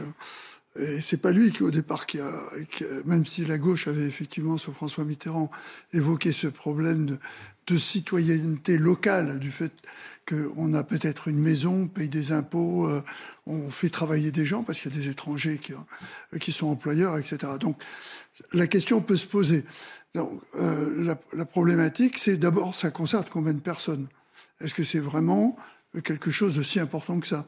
Par rapport à la réalité des gens qui auraient droit à ce type de vote si on le mettait en place Et du coup, le nombre justifie pas, justifie ou justifie pas la nécessité. Est-ce qu'il y a urgence ou pas? À mon avis, non. Donc, j'arrive pas à comprendre. Autant je peux comprendre qu'idéologiquement on puisse penser que des gens qui comptent contribuent d'une manière indirecte et des fois directe, puisque certains étrangers, en particulier euh, euh, ceux qui possèdent euh, une maison en résidence secondaire et tout, font partie d'associations souvent. C'est vrai qu'il y a la réponse la plus simple qu'on peut leur donner, c'est ils ont la possibilité d'avoir la double nationalité, qui est en fait la réponse à la question. Donc, on revient à l'origine de mon interrogation. Est-ce que ça concerne suffisamment de monde pour qu'on puisse amené à avoir ce type de débat actuellement, alors qu'on a vu qu'il y avait d'autres priorités et que le feu n'était pas forcément là où on pense. Mmh. Est-ce que William T, ce serait une intégration supplémentaire? Ça pourrait permettre de plus participer à la vie locale ou finalement non, c'est anecdotique? Bah, Est-ce que ça permettrait, quand vous regardez on n'a pas le droit de faire des statistiques ethniques en France. Par contre, on peut faire des suppositions à partir d'un faisceau d'indices, notamment par rapport au bureau de vote dans les quartiers. Euh, nous, moi, j'analyse souvent les questions des élections locales. Et quand vous regardez les quartiers qui participent moins aux élections locales, c'est les quartiers dites plutôt des, des, cités et des quartiers dits populaires. Et donc, du coup, vraisemblablement, ces personnes-là déjà participent moins aux élections locales et aux élections euh, même tout court que la plupart de la population française. Donc en plus, vous prenez et vous donnez le vote à des étrangers, donc du coup, qui n'ont même pas le lien de la nationalité. seulement le taux de participation auprès de cette personne déjà, le nombre ne serait pas très important et en plus, le taux de participation serait très faible. Moi, je ne pense pas que ça les inciterait à, à, participer à la vie démocratique. Moi, je pense que le processus a été posé, notamment depuis les Républicains et depuis la Révolution française, c'est la question de l'assimilation et l'acquisition de la citoyenneté. C'est qu'il faut leur permettre et les encourager, pour ceux qui participent à la vie économique, et c'est tout à fait légitime. Ce participent à la vie économique qui permettent d'enrichir le pays parce qu'ils apportent un plus, ils apportent un intérêt à la France, ils répondent à plusieurs critères, et ben les encourager à prendre la nationalité française. Je pense que c'est le parcours que nous, on doit conserver. Et c'est pour ça que je suis très dur contre François Rebsamen, parce que normalement, c'était une idée de gauche, ça, tout ça. C'était l'idée des révolutionnaires, c'était l'idée complètement républicaine, en fait, d'assimiler les personnes au sein de la communauté nationale pour qu'ils puissent devenir citoyens et qu'ils puissent faire tout ce parcours. À partir du moment où vous donnez, vous bradez la question du droit de vote, en fait, vous brader la question de la citoyenneté et se posera même la question de l'importance de la citoyenneté française vis-à-vis d'une partie grandissante de la population, notamment d'origine étrangère ou étrangère tout court. Et si par cas vous faites ça, petit à petit, vous allez continuer à se faire ce que j'appelle Jérôme Fourquet, dire transformer ce qu'on appelle la communauté nationale en petites communautés et qui vont fragmenter et conduire un archipel français.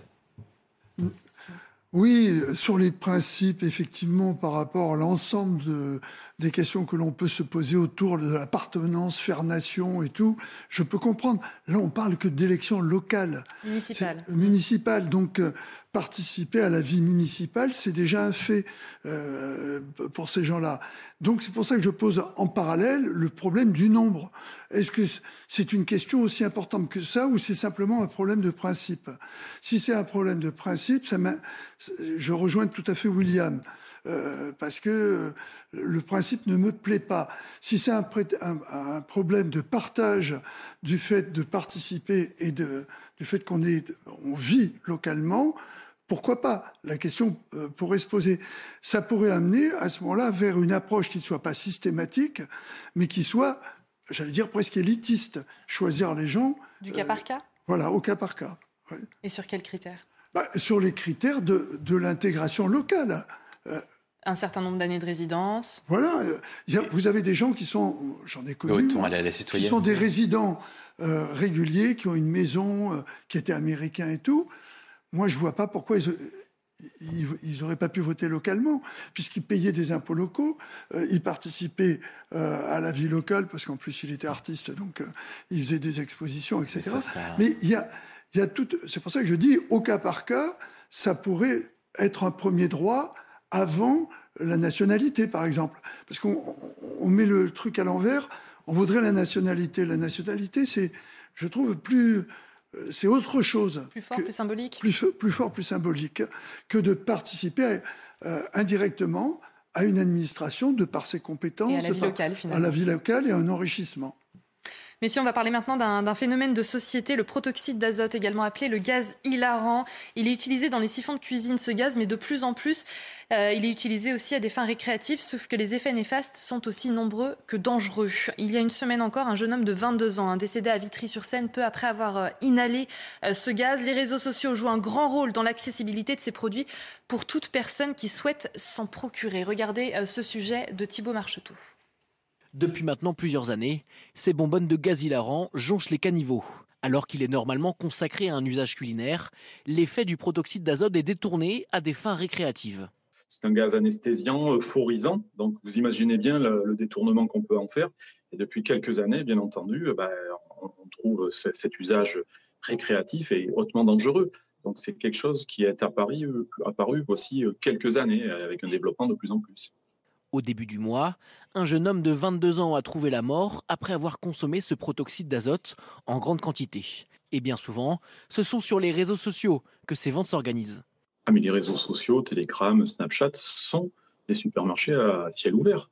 Euh, vous, euh, vous, trouvez tout ce que vous voulez avec une promotion, avec euh, un aspect ludique, avec aucune, aucune forme de prévention, bien entendu. Pour lutter contre la prolifération de ces gaz, certaines mairies décrètent l'interdiction de la possession de cartouches sur la voie publique, un outil qui permet aux forces de l'ordre de verbaliser les vendeurs et les consommateurs. Eric, on l'a vu, les réseaux sociaux jouent un rôle, un rôle énorme hein, dans, ça, dans la propagation finalement et la connaissance de, ces gaz hilarants et de d'autres phénomènes finalement. Vous, les pompiers, vous êtes souvent appelés pour, euh, pour des phénomènes comme ça qu'on voit sur les réseaux sociaux et où les jeunes finalement s'en emparent, ils ne se rendent pas compte de la dangerosité de, ce qu'ils font. Ça permet de rappeler euh, malheureusement ce sujet qu'aujourd'hui, euh, la principale mission des sapeurs-pompiers aujourd'hui, c'est à 80%, c'est du secours d'urgence aux personnes.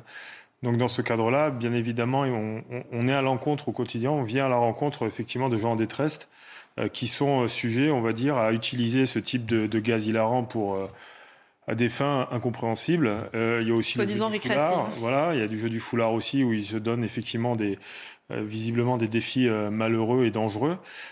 donc on, on, le sent aussi quand on arrive sur ce type d'intervention parce qu'il y a une voilà, il y, a des, connexions qui se font avec les, gens. Quand on arrive sur une intervention, on arrive dans un univers. Quand on prend une ambulance et qu'on arrive, à un moment donné, on rentre dans une vie euh, particulière chez les gens, euh, aussi bien à leur domicile qu'en salle de cours, mais à un moment de leur vie bien précis.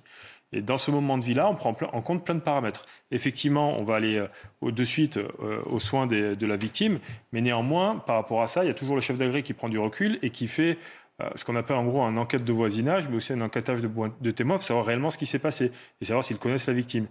Et bien souvent, il y a des remontées d'informations qui disent oui, il a vu ça sur les réseaux sociaux, oui, il a vu ça, euh, euh, ils sont déclarés un défi, donc ils sont complètement en fait atterrés. C'est-à-dire qu'avant le jeu, ils comprennent pas que ça peut être dangereux. Une fois qu'ils sont face à la situation, ils le perçoivent de suite. Donc, mais c'est trop tard. Le mal, il est fait. Donc euh, globalement, effectivement, c'est un, sujet qui est extrêmement important pour nous. Et vous soulignez encore, vous voyez, le, rôle de la prévention. Mm. Et depuis tout à l'heure, on en parle. En fait, dans tous les domaines. Dans tous les domaines. Euh, c'est quelque chose qui aujourd'hui et doit être. Euh, quand on est en mode prévention, on n'est pas dans le mode de l'urgence. Quand on est dans le mode de l'urgence, c'est que quelque part on a loupé quelque chose dans la brique. Donc euh, le sujet, il est là. Donc euh, globalement, tout ce qu'on racontait tout à l'heure en termes de, de, ministère, c'est pas de, de la, voilà, c'est pas une folie. C'est juste qu'à un moment donné, ça doit correspondre à répondre à une situation où les gens n'ont plus de repères. Et donc ces repères-là doivent être nécessairement recentrés vers quelque chose et vers des formations, des informations, des actes de prévention euh, importants. William, on, l'a vu, le protoxyde d'azote, il est très facile de s'en procurer. Il suffit d'aller sur Internet. Normalement, il est interdit à la vente hein, pour les mineurs. Comment on fait pour empêcher ça? Parce que finalement, les mineurs, ils arrivent à s'en procurer. Euh, moi, ce qui m'étonne, moi, je ne connaissais pas ce phénomène. Euh, je ne savais pas que ça, enfin, que ça avait pris en tout cas cette ampleur-là. Et je pense que ça démontre quelque chose, euh, même de très global, c'est la question de l'usage des drogues auprès des populations jeunes et des populations mineures qui devient de plus en plus importante, notamment avec, avec les années. Je pense qu'on affronte un problème civilisationnel. Nous, on travaille beaucoup sur la question du conflit entre la Chine et les États-Unis. Notamment, on a étudié pourquoi est-ce que le grand empire chinois, qui était première puissance mondiale au XVIIe et XVIIIe siècle, a pu couler sur la question de la guerre de l'opium.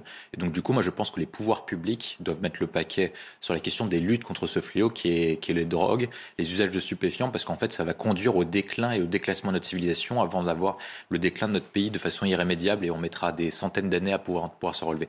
Alors, pour pouvoir lutter, il faut mettre une euh, priorité nationale et donc lutter comme ce qu'ont fait les Colombiens avec Pablo Escobar ou les Américains avec la mafia. C'est-à-dire qu'il faut mettre tous les moyens des services de l'État pour l'ériger comme problème national. Parce que les problèmes de drogue, au-delà que ça touche la question des mineurs et que ça touche des problèmes psychologiques qui sont très importants, et même on pourra aborder, comme l'a rappelé Eric Bourgadi, sur les questions de prévention et même sur les questions de, de choc psychologique et de, dépression, notamment des jeunes, dû égard à la crise sanitaire. Et il y a d'autres questions qui est le volet répression. Et pour avoir le volet répression fort, il faut l'ériger comme priorité nationale. Et surtout que c'est des sujets qui sont liés. Parce qu'on parle souvent, et les policiers sont, posent la question des guet-apens et des territoires perdus de la République, notamment des questions de contrôle de territoire. Et donc tous ces sujets-là sont liés. il faut l'ériger comme priorité nationale pour pouvoir lutter contre ça. Et pour ça, il faut que le ministère de l'Intérieur et le ministère de la Justice aillent dans le même sens. il faut que, Matignon, donc du coup la chef du gouvernement Elisabeth Borne, l'érige comme priorité nationale pour que tous les services et tous les ministères aillent dans ce sens-là. Ça repose sur la reconquête des territoires perdus. Ça suppose la question de flicage, notamment la contraventionnalisation beaucoup plus importante des consommateurs, parce qu'il faut attaquer à la source aussi les consommateurs, dans la mesure où il y a des personnes et ça débouche sur un marché vu que c'est une logique économique. Et ensuite, après, il faut arrêter les têtes d'affiche et tous les réseaux et toutes les bandes. Christian, est-ce que l'État finalement prend assez à bras le corps ce, problème? La prévention, elle est assez efficace ou pas? Non, la prévention n'est pas assez efficace, sinon on n'aurait pas euh, toutes ces cartouches que l'on voit dans la rue, et puis surtout les, les conséquences que l'on connaît, qui à partir du moment où vous avez la, la perte du contrôle de soi, ça peut entraîner des accidents de voiture. Quand ils, ils font ça dans une voiture, je me rappelle récemment, là, il jeune femme qui avait provoqué un accident grave euh, parce qu'elle avait euh, inhalé du protoxyde d'azote dans sa voiture en conduisant en plus. Il y a donc un vrai problème. Mais là, c'est un problème de plus par rapport à la drogue, tel que l'évoquait William, et des mesures qu'il y a, qu'il y a à prendre. C'est ce qui est fou, c'est que on démarre sur du, dans l'idée des, des, jeunes qui utilisent ça, c'est du récréatif. Oui, l'usage est complètement banalisé. Voilà, sans se rendre compte euh, du, du, du, côté dangereux, de la dangerosité.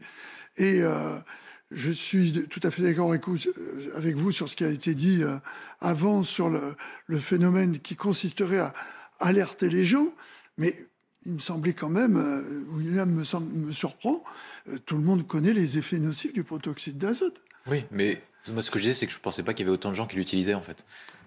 je ne pensais pas que ça avait pris un ampleur pareil. Ah oui, d'accord. C'est plutôt par rapport à l'effet, au nombre d'utilisateurs. Mais ça prouve quand même un trouble d'une société qui est en perte euh, d'une jeunesse, hein, parce que ça concerne beaucoup la jeunesse, en perte de repères. Je crois qu'on a, a, eu ce problème à une époque avec l'école. Respirer l'odeur de l'école, euh, etc. Donc il y a toujours quelque chose qui passe euh, de plus en plus maintenant par les réseaux sociaux, où on découvre, vous évoquiez le, problème terrible du foulard hein, également, qui, passe par les réseaux sociaux et qui entretient cette idée que euh, on peut, en abordant quelque chose d'interdit, ou du moins de, dangereux, dont on sait que c'est dangereux, parce qu'il ne faut pas croire qu'ils ne le savent pas. Hein. Ils savent tous très bien, la preuve c'est qu'ils savent appeler quand ça va pas. Donc euh, ils savent que c'est dangereux, mais il y a ce besoin d'aborder, euh, tout d'un coup, de tutoyer le danger, et en même temps ce côté soi-disant ludique, où tout le monde rigole de voir la réaction de l'autre, etc. Il y, a, il y a des choses qui sont du domaine de l'éducatif, et je rejoins tout à fait William.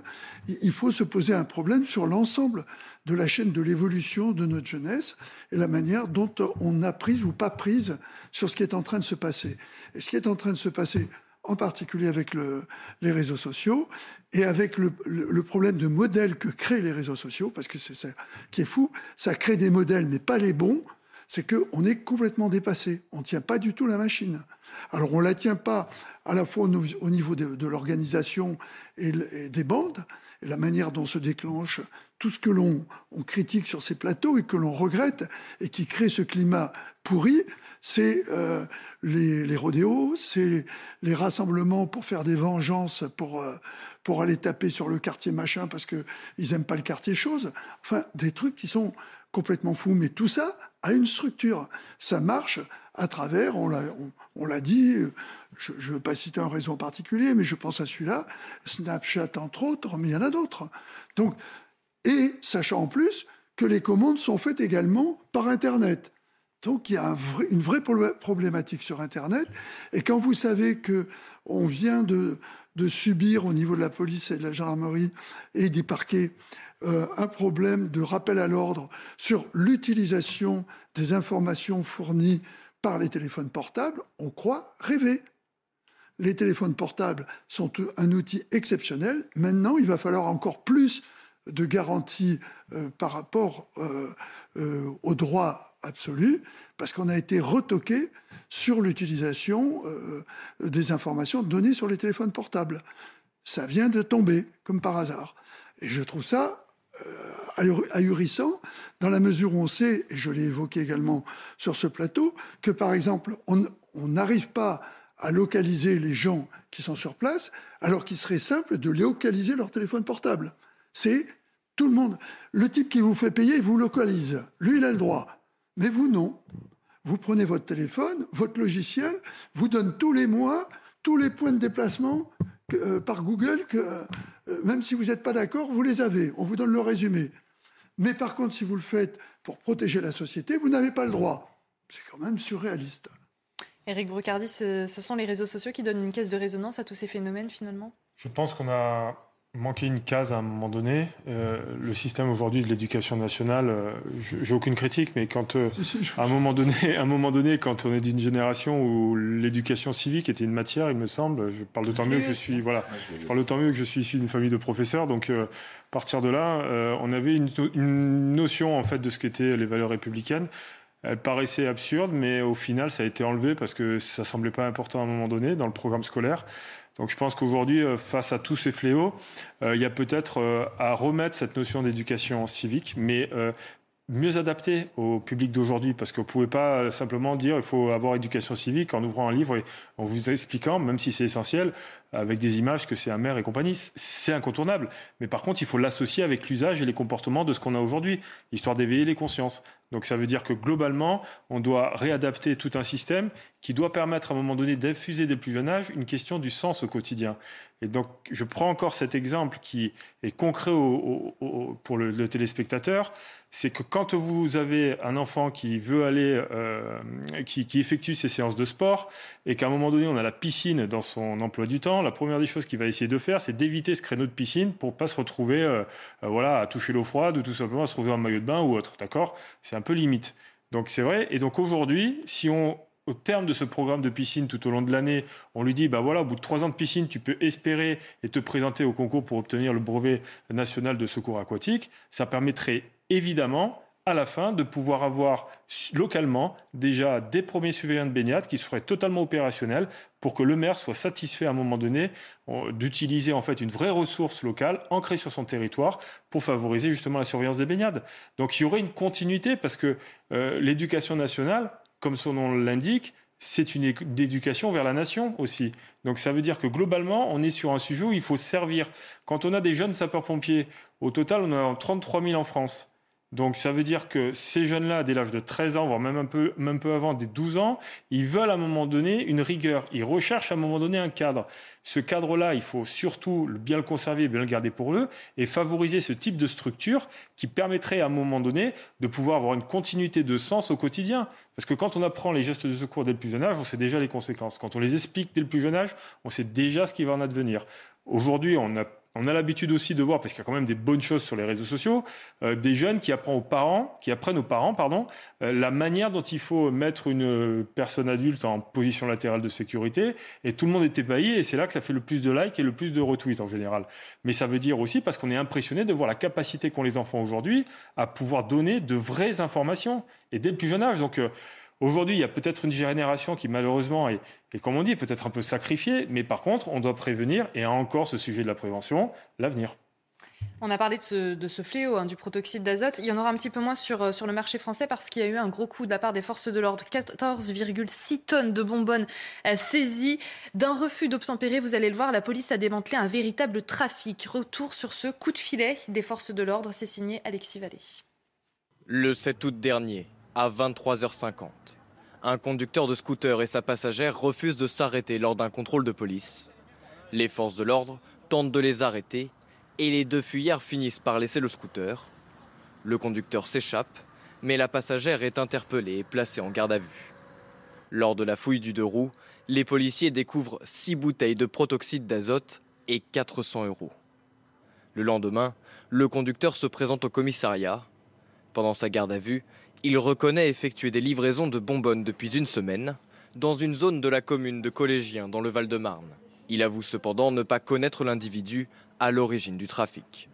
Le 9 août, les forces de l'ordre perquisitionnent deux box correspondant à l'adresse donnée par le conducteur. À l'intérieur, une arme de poing et 856 bouteilles de protoxyde d'azote, 2 tonnes au total. Le locataire est identifié, puis arrêté avant d'être relâché sans conséquences judiciaires.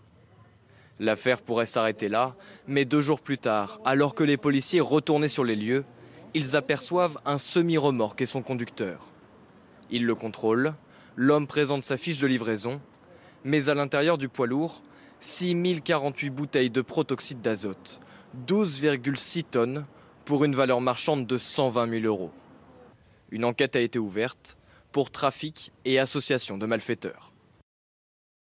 William, c'est un véritable feuilleton. On part d'un refus d'obtempérer et on démantèle un réseau et 14,6 tonnes de bonbonnes de protoxyde d'azote. Oui, c'est une très bonne nouvelle. Il faut féliciter les forces de l'ordre. Et puis, on a souvent ce débat avec Christian, mais peut-être que ça permettra, en raison des récents événements, de montrer que la police a raison d'aller au contact et de continuer les poursuites lors des refus d'obtempérer. Souvent, ça débouche sur des bonnes nouvelles. On a cette nouvelle sur la saisie qui est arrivée. On a également eu cette semaine les policiers qui ont réussi à, percuter une voiture. Donc, du coup, il faut féliciter les forces de l'ordre parce qu'elles sont très bien formées. Il faut les former davantage, mais il faut continuer à aller dans ce sens-là. Moi, j'aimerais revenir sur le débat précédent parce qu'il y a un élément qui a été oublié, c'est la question de la perte de sens euh, de la jeunesse, notamment. Et je pense que c'est très important de revenir dessus, notamment parce qu'il ne faut pas dire que tous les jeunes sont perdus. Une partie des jeunes sont perdus, notamment en raison de la crise sanitaire qui a conduit à une vague de dépression. Il faut saisir ce phénomène pour pouvoir les appréhender, en fait, pour comprendre ce qui est en train de leur arriver.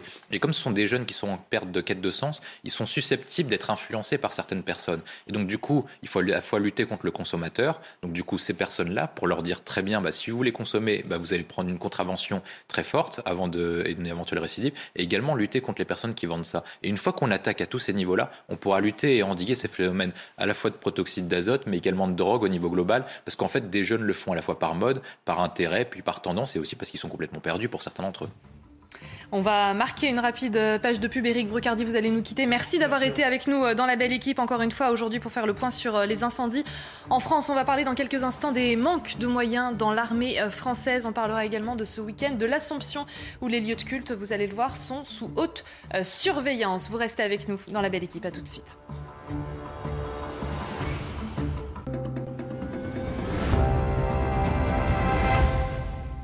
Il y a quelques mois, mes proches m'ont dit Ouais, faire un régime, c'est pas ton truc, t'en es pas capable. Ça tombe bien, j'ai pas fait de régime, j'ai fait comme j'aime. J'ai mangé du poulet curry, du couscous et plein d'autres plats délicieux. Et aujourd'hui, je suis à moins 13 kilos grâce à vous. Merci comme j'aime, je suis prêt pour l'été. Alors pour perdre du poids comme Robin, venez vite faire votre devis en ligne sur commej'aime.fr. C'est gratuit, simple et sans engagement. Rendez-vous sur commej'aime.fr, commej'aime.fr. Et surtout, n'oubliez pas le .fr.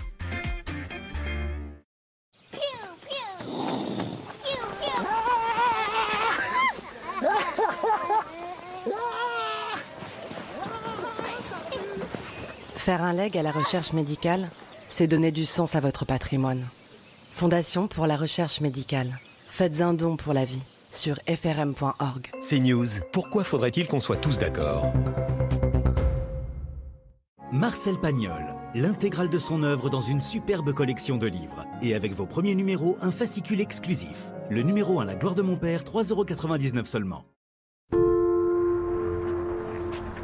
Bonjour Sarah, installez-vous.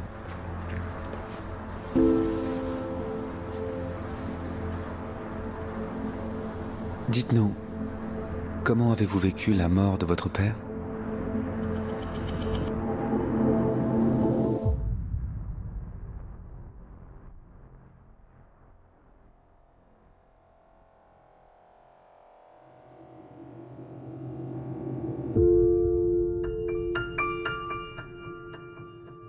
Faites un don sur www.vaincrelecancer-nrb.org.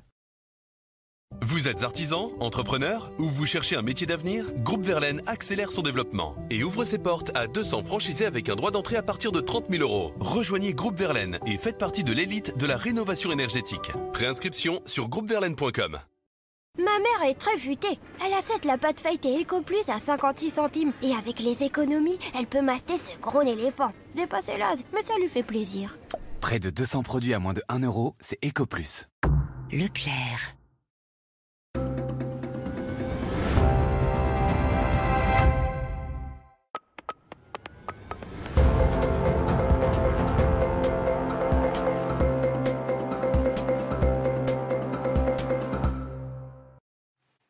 Allez, de retour euh, dans la belle équipe, Eric Brocardi a cédé sa place à Eduardo Rien-Sipel, porte-parole de Territoire de Progrès. Bonjour Eduardo. Bonjour. Mm, toujours avec nous Christian euh, Proutot, William Tay. On va aborder euh, une nouvelle heure et demie tous ensemble. Avant cela, le point sur l'actualité avec Mathieu Devez. Plus de 1050 hectares de forêt réduits en cendres dans le, Jura cette semaine. Selon les pompiers, la pluie qui a commencé à tomber en fin de matinée sur le département devrait permettre d'éviter les reprises de feu. Ces précipitations font cependant craindre les glissements de terrain sur les secteurs carbonisés. Le Jura est classé au niveau ultime de la sécheresse en situation de crise depuis le 1er août.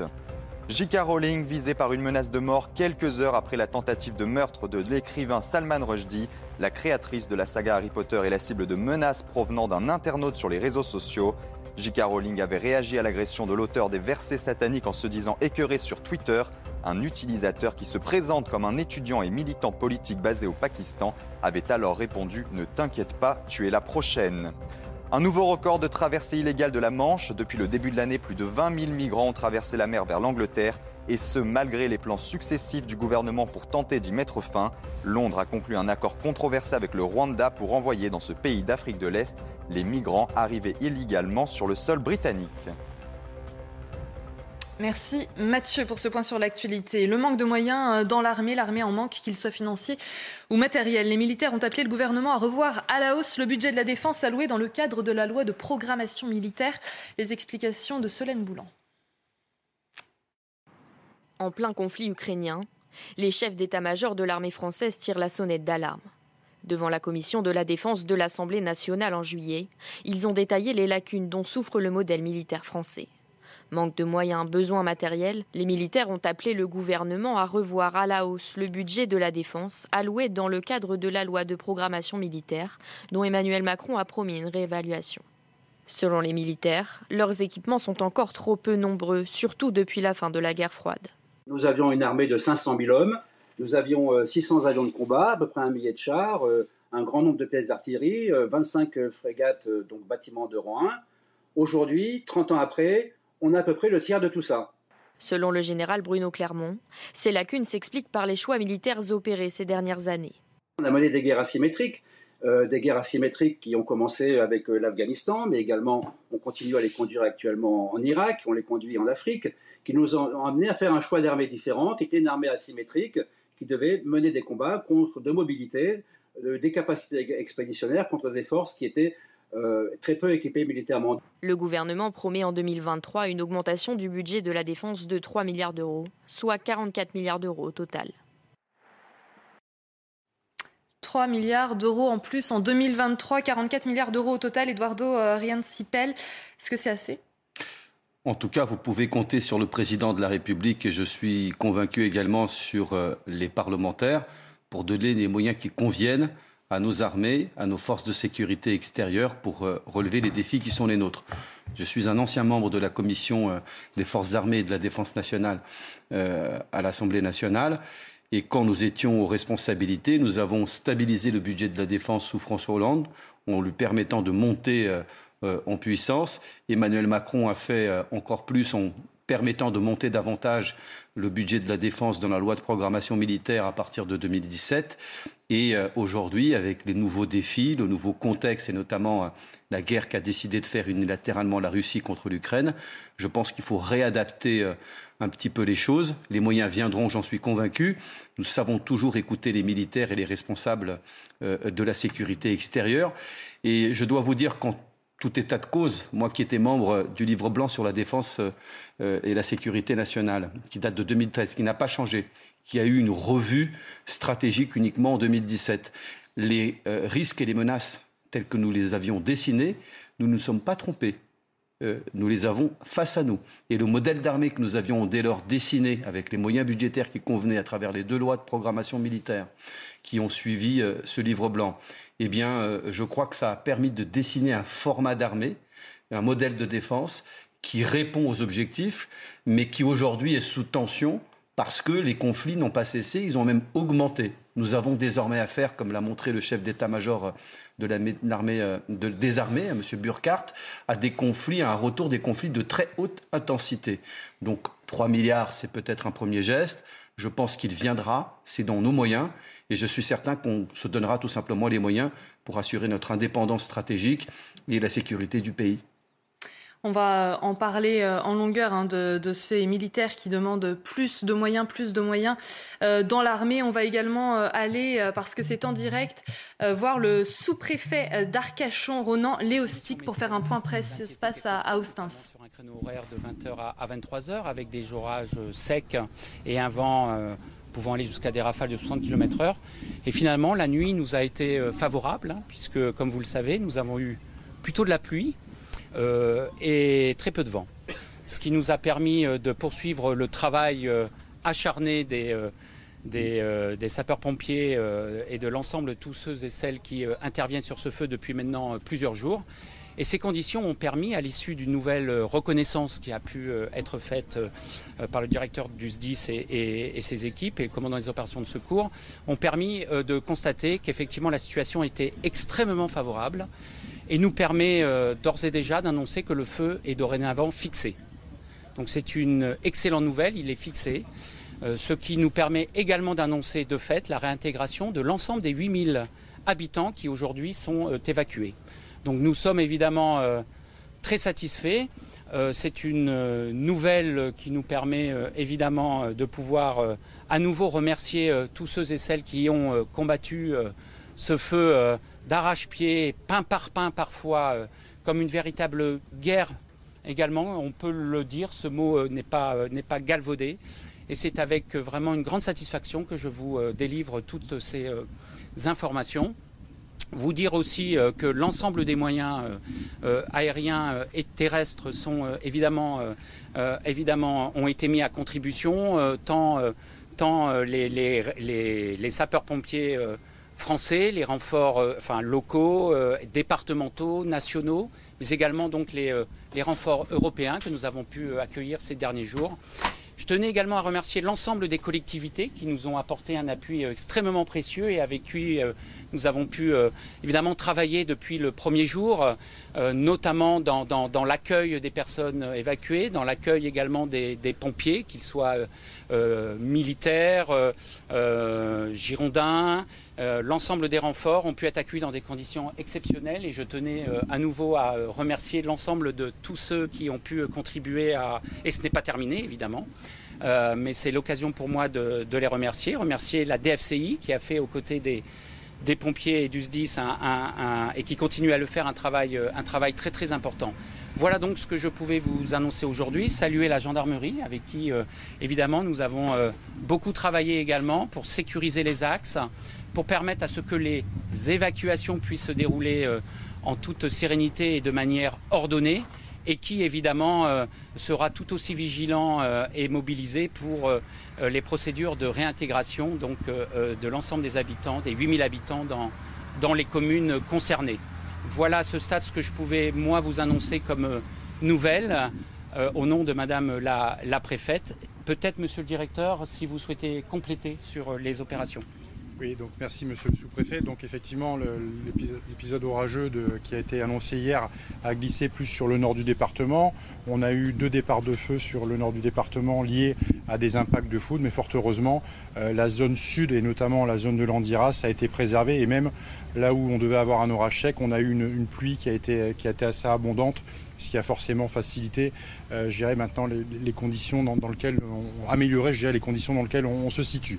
Donc, je tiens à vous préciser que un feu fixé ne veut pas dire un feu éteint.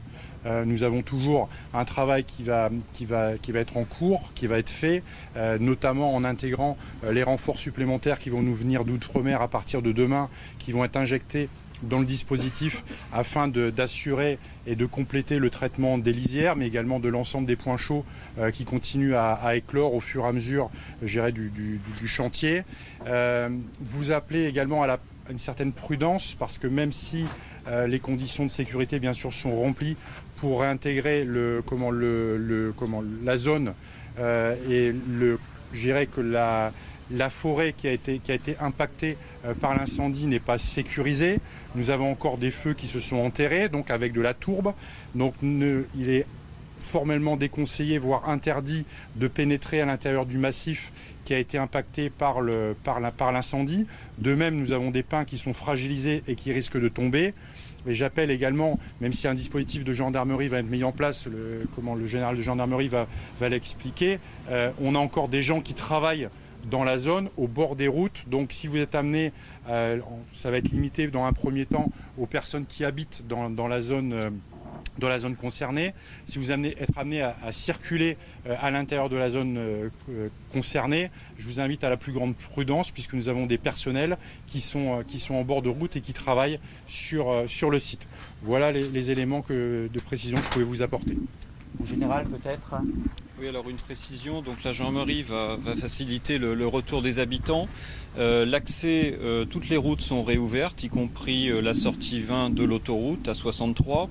L'accès à toutes ces routes sera réservé dans un premier temps donc aux riverains pour permettre la bonne réintégration et la bonne fluidité des, flux routiers. L'accès aux forêts demeurera effectivement interdit pour des raisons de sécurité. Donc des, gendarmes sécuriseront euh, ces accès.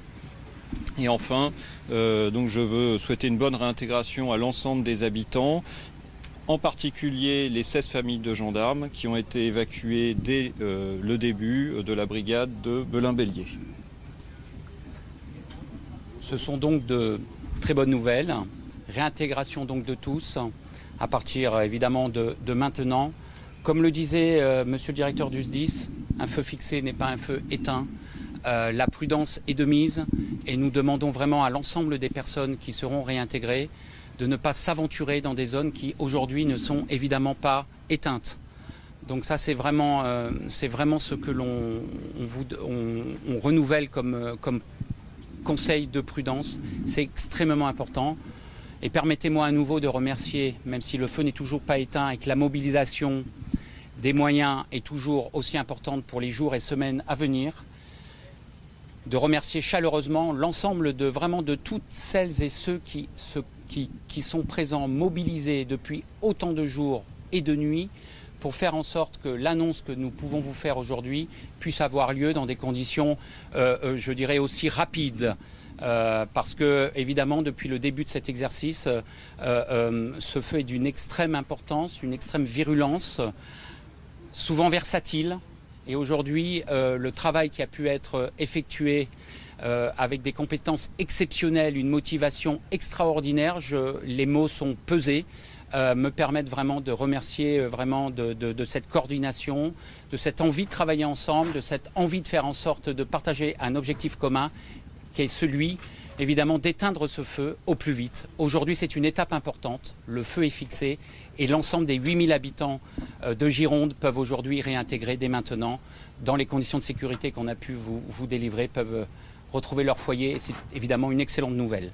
Est-ce que le dispositif humain est revu à la baisse ou pas du tout? Alors le dispositif, pardon, le dispositif humain va être, va être adapté parce que ben, on a fort heureusement de moins en moins d'éclosions.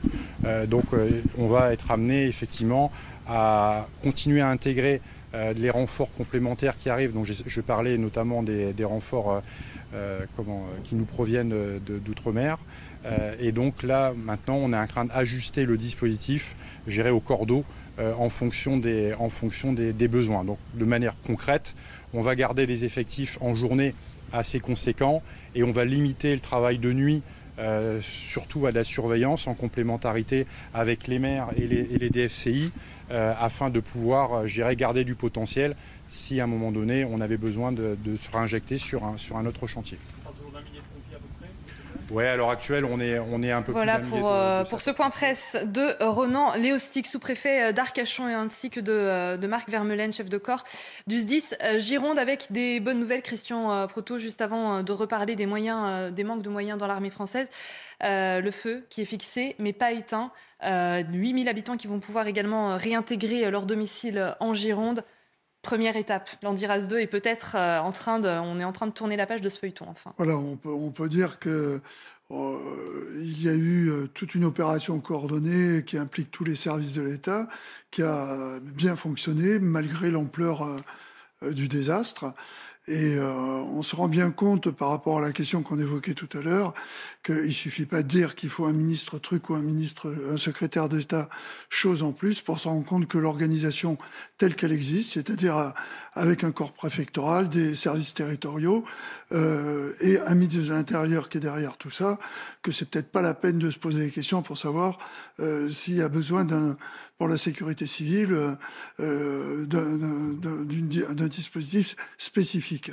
On se rend bien compte que c'est l'ensemble de la coordination qui a permis tout ça de fonctionner sous l'autorité du corps préfectoral et du ministre. Euh, William Tay, c'est vrai qu'il a, il a remercié également le sous-préfet tous ces renforts européens qui sont venus. On l'évoquait tout à l'heure avec Eric Brocardi. Finalement, on c'est vrai qu'on se concentre sur les points d'urgence, on met également des réserves de côté pour intervenir sur ce qui peut se produire. Et eh bien là, ça va quelque part soulager euh, euh, tous ces territoires de la Gironde pour pouvoir peut-être mobiliser des forces ailleurs. Oui, il faut, faut, féliciter quand l'Europe est utile parce qu'on a très souvent critiqué l'Europe depuis 1992 à l'adoption du traité de Maastricht pour pas la féliciter quand elle est utile. Je pense que l'Europe est utile quand elle se concentre sur ses fonctions et qu'elle euh, n'intervient pas sur les domaines sur lesquels elle n'est pas compétente. L'Europe a vocation à intervenir pour être un, effet, de levier des, États membres et agir en temps de crise. Et je pense qu'elle a montré son rôle dans l'intervention et le soutien, notamment des États, membres européens, sur cette fixation d'incendie. Le deuxième point, c'est la question, une fois qu'on a fixé, mais pas encore éteint l'incendie, c'est-à-dire qu'il faut toujours rester mobilisé, c'est le premier élément. Le deuxième point, c'est qu'il faut prévenir des prochaines crises. Et donc, du coup, j'espère qu'en fait la réflexion va être portée sur comment on va éviter et sur quoi on va faire pour répondre aux conséquences du dérèglement climatique en y répondant sur l'ensemble de points et peut-être que le commissariat au plan et que François Bayrou pourrait se réveiller parce qu'il a été nommé maintenant il y a deux ans et on n'a toujours pas vu une utilité à sa fonction pour l'instant. Edouard Dorian-Sipel, euh, c'est vrai qu'on voit euh, ces bonnes nouvelles euh, en Gironde. les habitants qui vont pouvoir réintégrer également leur, foyer, ces 8000 habitants qui réintègrent leur foyer. L'État a bien géré ce, cette crise, ce Landiras 2 Oui, c'est une bonne nouvelle.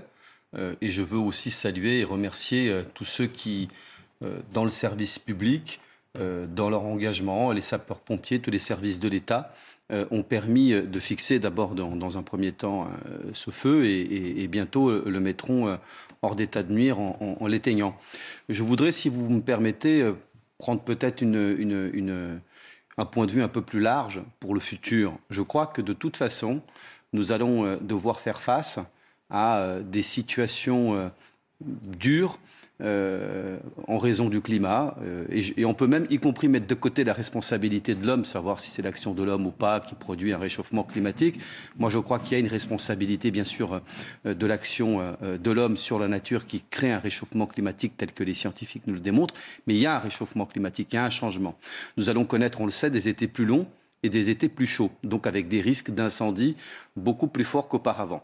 C'est la raison pour laquelle l'une des clés pour nos sociétés et donc notre pays, c'est de pouvoir s'adapter, s'adapter aux, données futures d'étés plus chauds, plus, euh, plus longs et aussi euh, à des catastrophes naturelles plus, plus, fréquentes. Il faut simplement adapter notre société et donc les services de l'État euh, pour répondre à cette nouvelle donne. Ça suppose de la prévention, de l'organisation. On a vu comment, sur ce cas précis, euh, les services de l'État autour du préfet, avec une coordination extrêmement serrée, ont permis de s'adapter à une situation nouvelle avec des moyens qui pouvaient peut-être manquer, mais qui manquaient par rapport à une situation précédente où on n'avait pas autant de, de risques euh, et de chaleur comme celle-là. Il faut prendre donc conscience de ce qui se passe. Il faut travailler avec tout le monde, avec les scientifiques, avec les services de l'État, avec les sapeurs-pompiers. Bref, organisé. Le pays euh, que nous, qu'elle note est un pays d'organisation. Moi, je fais confiance euh, à la France. Donc, il faut faire ça. Adapter. La clé, c'est la capacité d'agir vite et fort quand des, risques multiples comme ça frappent notre pays.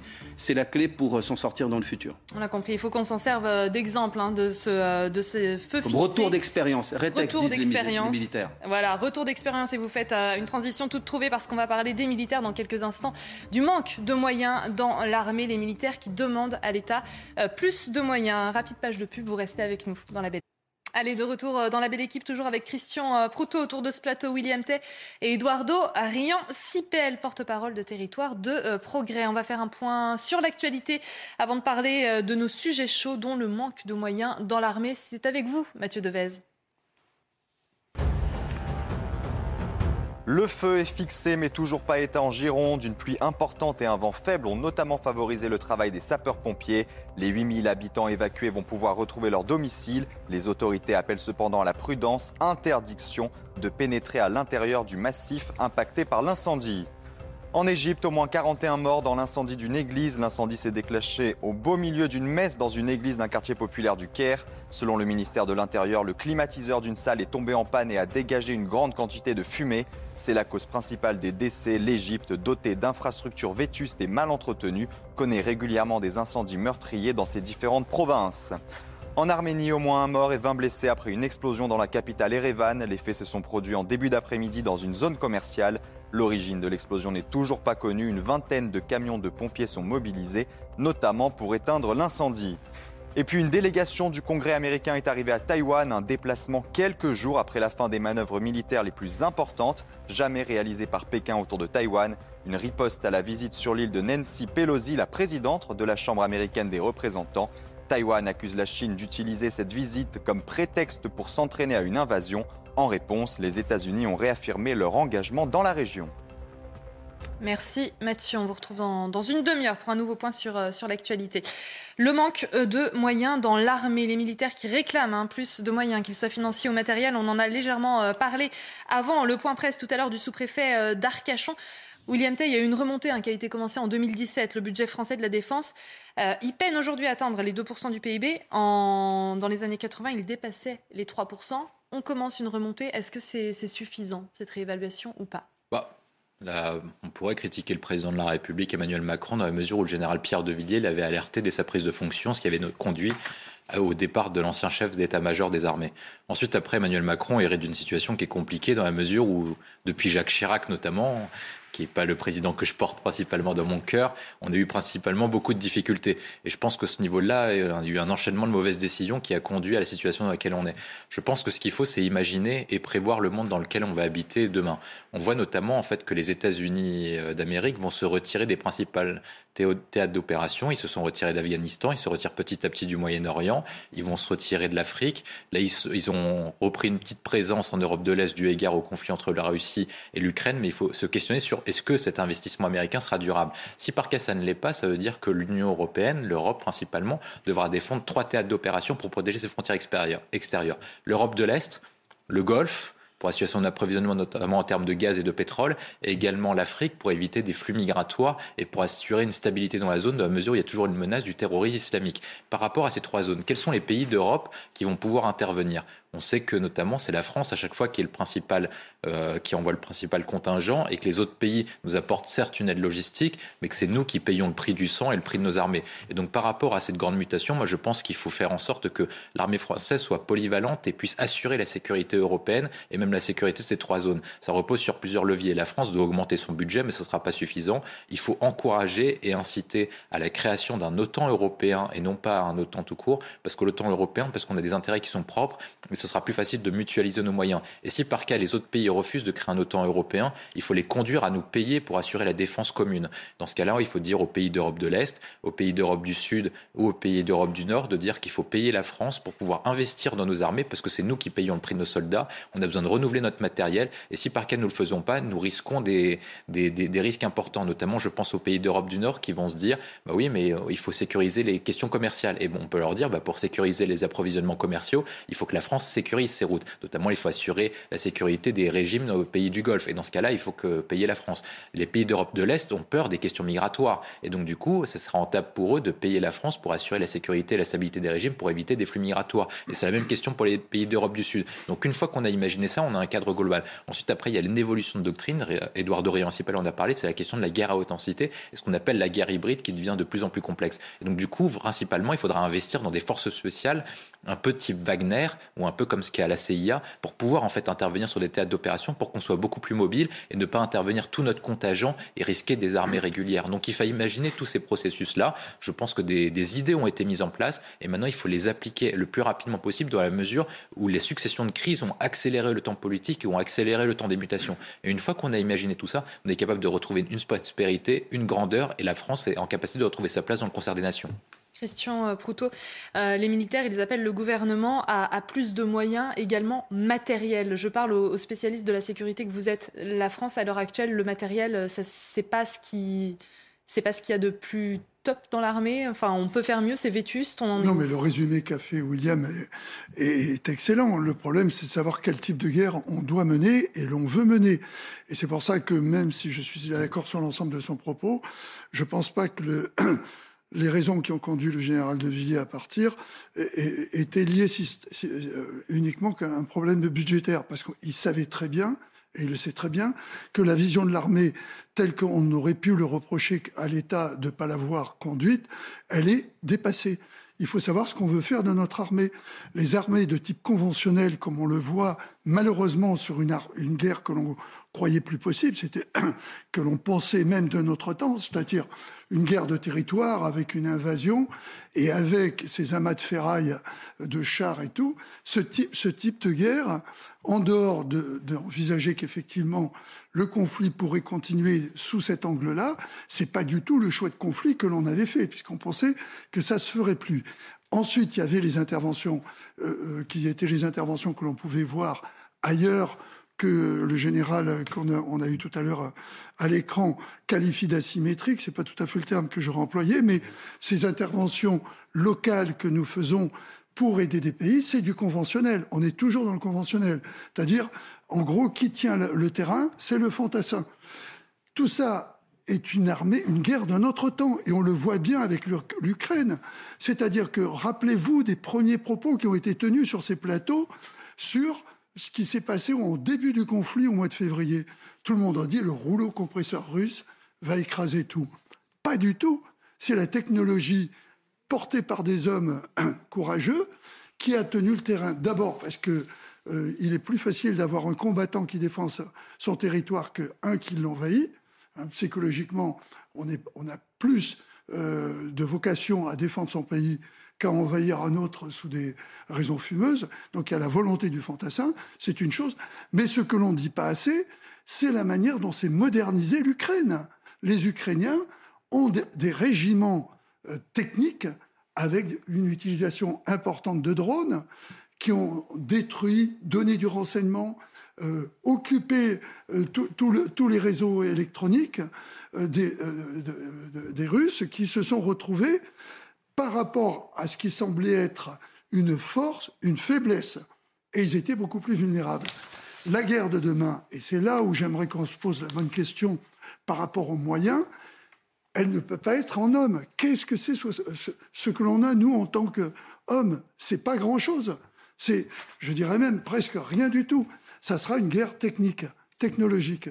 Et l'utilisation des essaims de drones, l'utilisation euh, de, de, lasers euh, qu'on appelle, qu'on appelle armes non cinétiques, ça sera euh, ce qui se passera demain. Donc tout le poids qu'il faut mettre actuellement, je, ferai juste une digression sur l'Europe, tout le poids que l'on doit mettre actuellement doit être sur ces nouvelles technologies. Dernier point qui me paraît important, et pour aller dans le sens de ce que disait William, il faut poser la question au niveau de l'Europe, en particulier par rapport aux, 3, fameux 3% euh, sur, les budgets, savoir si la prise en compte de la force que met en place la France et qui est pour le moment un des le bras armé de l'Europe, celle qui est le plus équipée, avec cette idée à laquelle je souscris d'une espèce d'OTAN européen, doit amener à se poser la question de la mutualisation des moyens et des budgets. On va passer à un autre euh, sujet d'actualité. Les forces de l'ordre prises pour cible. Euh, ça, chaque semaine, c'est à peu près la même chose. Hein. des forces de l'ordre qui sont visées dans la nuit de vendredi à samedi. C'est à Sevran, en Seine-Saint-Denis, qu'un guet-apens a été tendu euh, à des policiers, des forces de l'ordre qui avaient déjà été ciblées à Sevran la semaine précédente. Et puis la semaine dernière, c'est le commissariat de Compiègne qui lui était touché par des tirs de mortier. ça s'est passé du coup dans, dans l'Oise, dans un quartier bien connu pour son trafic de stupéfiants. Une patrouille de la BAC avait même été organisée là-bas en réponse à cette attaque. On est en direct avec Erwan Germer. Bonjour Erwan Germer, vous êtes secrétaire départemental de la, SGP euh, Police. Est-ce qu'on doit en venir là, comme à Compiègne, à finalement mobiliser la BAC pour faire revenir l'ordre dans certains quartiers? Alors, mobiliser les BAC, elles le sont au quotidien. Euh, pour vous parler plus précisément de Sevran, euh, c'est une circonscription particulièrement difficile où ça fait plusieurs semaines maintenant que des patrouilles de, police sont, prises à partie euh, de manière euh, extrêmement violente. Hein. Vous parliez du dernier guet-apens, c'est un énorme pavé qui traverse la, vitre du véhicule qui est censé protéger les agents puisqu'elles sont, filmées, elles sont normalement sécurisées. Mais cette sécurité n'a pas suffi. Le, pavé a pénétré dans, le véhicule, blessant deux fonctionnaires au passage. Euh, quand on voit la taille du pavé qui est utilisé, euh, plus tous ceux qui ont été jetés sur le véhicule, on n'a aucun doute sur l'intention des, individus. Hein. Euh, ils en veulent à la police. et ils sont déterminés à aller jusqu'au bout. Et malheureusement, on peut penser que leur but ultime, c'est de, se faire un flic. Hein. les mots sont durs, mais, malheureusement, ce que vivent mes collègues au quotidien sur le terrain, c'est cela. C'est fréquent ce, genre d'attaque, on voit qu'elles se multiplient. Vous, quels sont vos retours du terrain? Bah, c'est ça, hein, c'est que en fait, euh, là pour vous parler de Sevran, mais c'est vrai que sur le département de la Seine-Saint-Denis, mais comme un peu partout ailleurs, parfois là où on ne voyait pas ces phénomènes arriver, on les voit aujourd'hui arriver. Pourquoi? Parce que euh, ces individus euh, qui, habitent dans les quartiers, parfois pour défendre un territoire, défendre, défendre un business, hein, le trafic de stupéfiants, ou juste parfois parce qu'ils n'ont rien d'autre à faire, décident de s'en prendre aux, policiers. ça, ça en finit, enfin pour certains, c'est un jeu. je rappelle quand même que ce genre d'attitude, de, ce sont ce sont des guet-apens qui sont menés, hein, peuvent être euh, lourdement sanctionnés par la justice. Hein. Je crois que euh, si on en venait à, un drame avec la, perte de, la vie d'un des membres des forces de l'ordre, pardon, c'est la réclusion, euh, c'est 30 ans de réclusion, 10 ans pour une ITT qui peut aller jusqu'à jusqu'à pour une ITT jusqu'à 8 jours. Ce sont des peines extrêmement lourdes, mais malheureusement qui ne sont qui ne sont que très peu prononcées parce que la qualification du guet-apens est très peu retenue par, par les magistrats. Donc ça, on le déplore. Euh, et, c'est un petit peu le, c'est ce qu'on dénonce aussi, quoi. Lorsque les individus sont interpellés et que tous les éléments constitutifs du guet-apens sont, sont, réunis, euh, il faut que les condamnations tombent et surtout que les, peines soient, soient appliquées. Vous demandez ça aujourd'hui Est-ce qu'il y a une exemplarité au niveau des, des peines, au niveau de, des condamnations? On demande une exemplarité sur les peines, on demande aussi malheureusement euh, des moyens. J'entendais votre précédent sujet, mais enfin, j'ai le sentiment que l'ensemble de, comment dire, de, la fonction publique est touché quand on écoute les enseignants, le, personnel hospitalier. Euh, vous parliez de l'armée juste avant.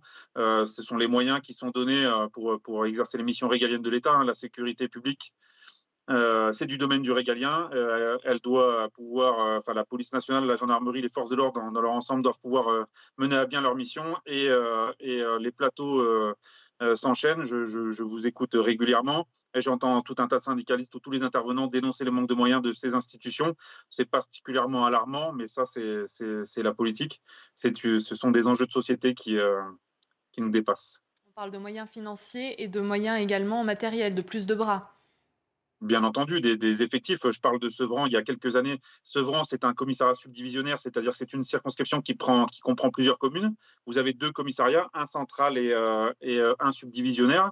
Euh, à l'époque, vous aviez une BAC qui travaillait sur l'ensemble de la nuit et une BAC pour chaque commissariat, donc Aulnay et Sevran. Ces unités ont soit été fusionnées, soit ont disparu. forcément, c'est tout autant de bras que vous ne retrouvez pas sur le terrain alors que euh, euh, la circonscription a, évolué démographiquement, euh, la délinquance a continué à prospérer sur le, sur le secteur et on a le plus grand mal à, l'enrayer, surtout depuis certaines grandes affaires médiatiques qui ont eu lieu sur la circonscription où, les policiers ne lâchent, ne lâchent rien, sont déterminés à, continuer à occuper le terrain mais ça, ça doit se faire dans des bonnes conditions, notamment avec des moyens euh, en personnel et des moyens, euh, et des moyens bien sûr, en, termes d'armement, de, véhicules, euh, tout ça. On a entendu votre message. Merci Erwan Garmer d'avoir été avec nous dans la belle équipe aujourd'hui. Eduardo Riancipel, je me tourne vers vous. On les voit, ces phénomènes de guet-apens vis-à-vis des policiers, que ce soit des guet-apens tendus à des policiers, à des pompiers, parfois même, des tirs de mortier sur des commissariats. C'est de plus en plus fréquent. Comment on fait pour, pour éviter tout ça? Pour remettre de l'ordre dans les quartiers En faisant son travail, en faisant respecter euh, les lois de la République, en permettant à la police de faire son travail. Je rappelle que la police est l'un des rares ministères qui, ces dernières années, euh, nombreuses maintenant depuis 2012, ont vu leurs moyens largement augmenter. Ce n'est plus la police euh, d'avant 2012, celle qui avait subi les réductions générales de politique publique, les RGPP, hein, où il y avait eu, je crois, plus de 13 000 policiers euh, euh, supprimés de postes. Euh, nous les avons rétablis. Et de gendarmes aussi, bien entendu, absolument. Donc, qui, jouent donc dans la sécurité intérieure. Les moyens sont là, mais il y a une réalité nouvelle, sans doute plus dangereuse pour les forces de l'ordre. C'est indiscutable. C'est guet-apens notamment. Et je crois donc que la police, par-delà les moyens nouveaux qui arrivent et qui vont arriver, elle doit aussi être capable de se réorganiser d'adapter cette doctrine d'emploi pour répondre aux nouveaux risques sur le terrain. Et moi, je crois qu'aucun policier ne doit être en situation d'insécurité. S'ils interviennent, il faut qu'ils puissent être protégés. Et donc, euh, moi, je leur fais confiance pour décider des moyens qui doivent allouer euh, à des opérations euh, sur le terrain. Et je pense qu'il faut aussi plus de moyens ou, plus, ou réfléchir à obtenir plus de renseignements plus d'informations qui permettent ensuite de judiciariser les affaires. Hein. Euh, et effectivement, derrière, il faut que ça suive avec des décisions de justice. Mais moi, je ne doute pas un instant que quand des juges ont des faits avec des preuves, avec des personnes qui se sont euh, euh, pris à des policiers, notamment avec des armes ou des armes par destination, moi, je peux vous dire, moi qui fréquente par ailleurs les tribunaux de, de la région parisienne en l'occurrence, je peux vous dire que les peines en correctionnel sont très sévères quand euh, on porte des violences physiques et en particulier contre euh, des personnes qui sont dépositaires euh, de l'autorité publique. Et donc, je crois qu'il y a aussi une façon de, mieux élaborer les doctrines d'emploi, parce qu'il est vrai qu'il y a des situations, voilà, vous pouvez avoir des guet-apens, vous avez des trafics de drogue, c'est une lutte impitoyable pour le contrôle du territoire, et nos forces de l'ordre doivent être adaptées et en moyens et en doctrine d'emploi. Christian Proto, Eduardo Riancipel évoquait une réadaptation de la police sur le terrain. C'est ce qu'il faut qu'elle fasse aujourd'hui, la police? De toute façon, il faut réoccuper le terrain, euh, bien évidemment. Il n'est pas assez occupé à l'heure actuelle? Non, il est, non je pense qu'il ne l'est pas.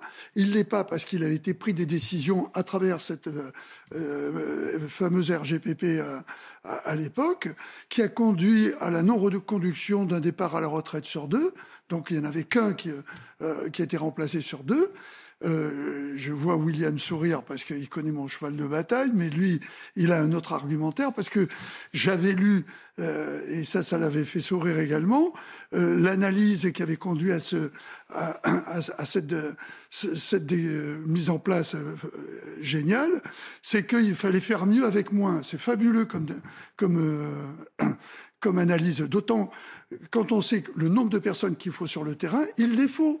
Et si vous enlevez des commissariats dans les quartiers, si vous enlevez des brigades, la gendarmerie a perdu pendant toute cette période, je ne sais pas pour les commissariats, je parle de ce que je connais un, peu mieux euh, à travers la gendarmerie, c'est 600 euh, brigades sur 3600. Donc il en reste 3000. Là, ce que prévoit le gouvernement, c'est 200 euh, qui doivent arriver.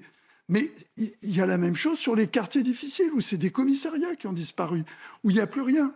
Avec cette idée où il fallait concentrer les effectifs et les envoyer en fonction du problème. Comment voulez-vous connaître une zone si vous n'avez personne en permanence? Le renseignement n'est possible que quand vous êtes implanté. Et vous êtes implanté, il a fallu refaire les renseignements territoriaux qui n'existaient plus à travers l'idée géniale du FBI à la française. Je ne citerai pas le responsable. Euh, on a eu besoin de temps et ce temps, il nous manque actuellement et on le voit cruellement. On le voit par rapport à ce qui se passe.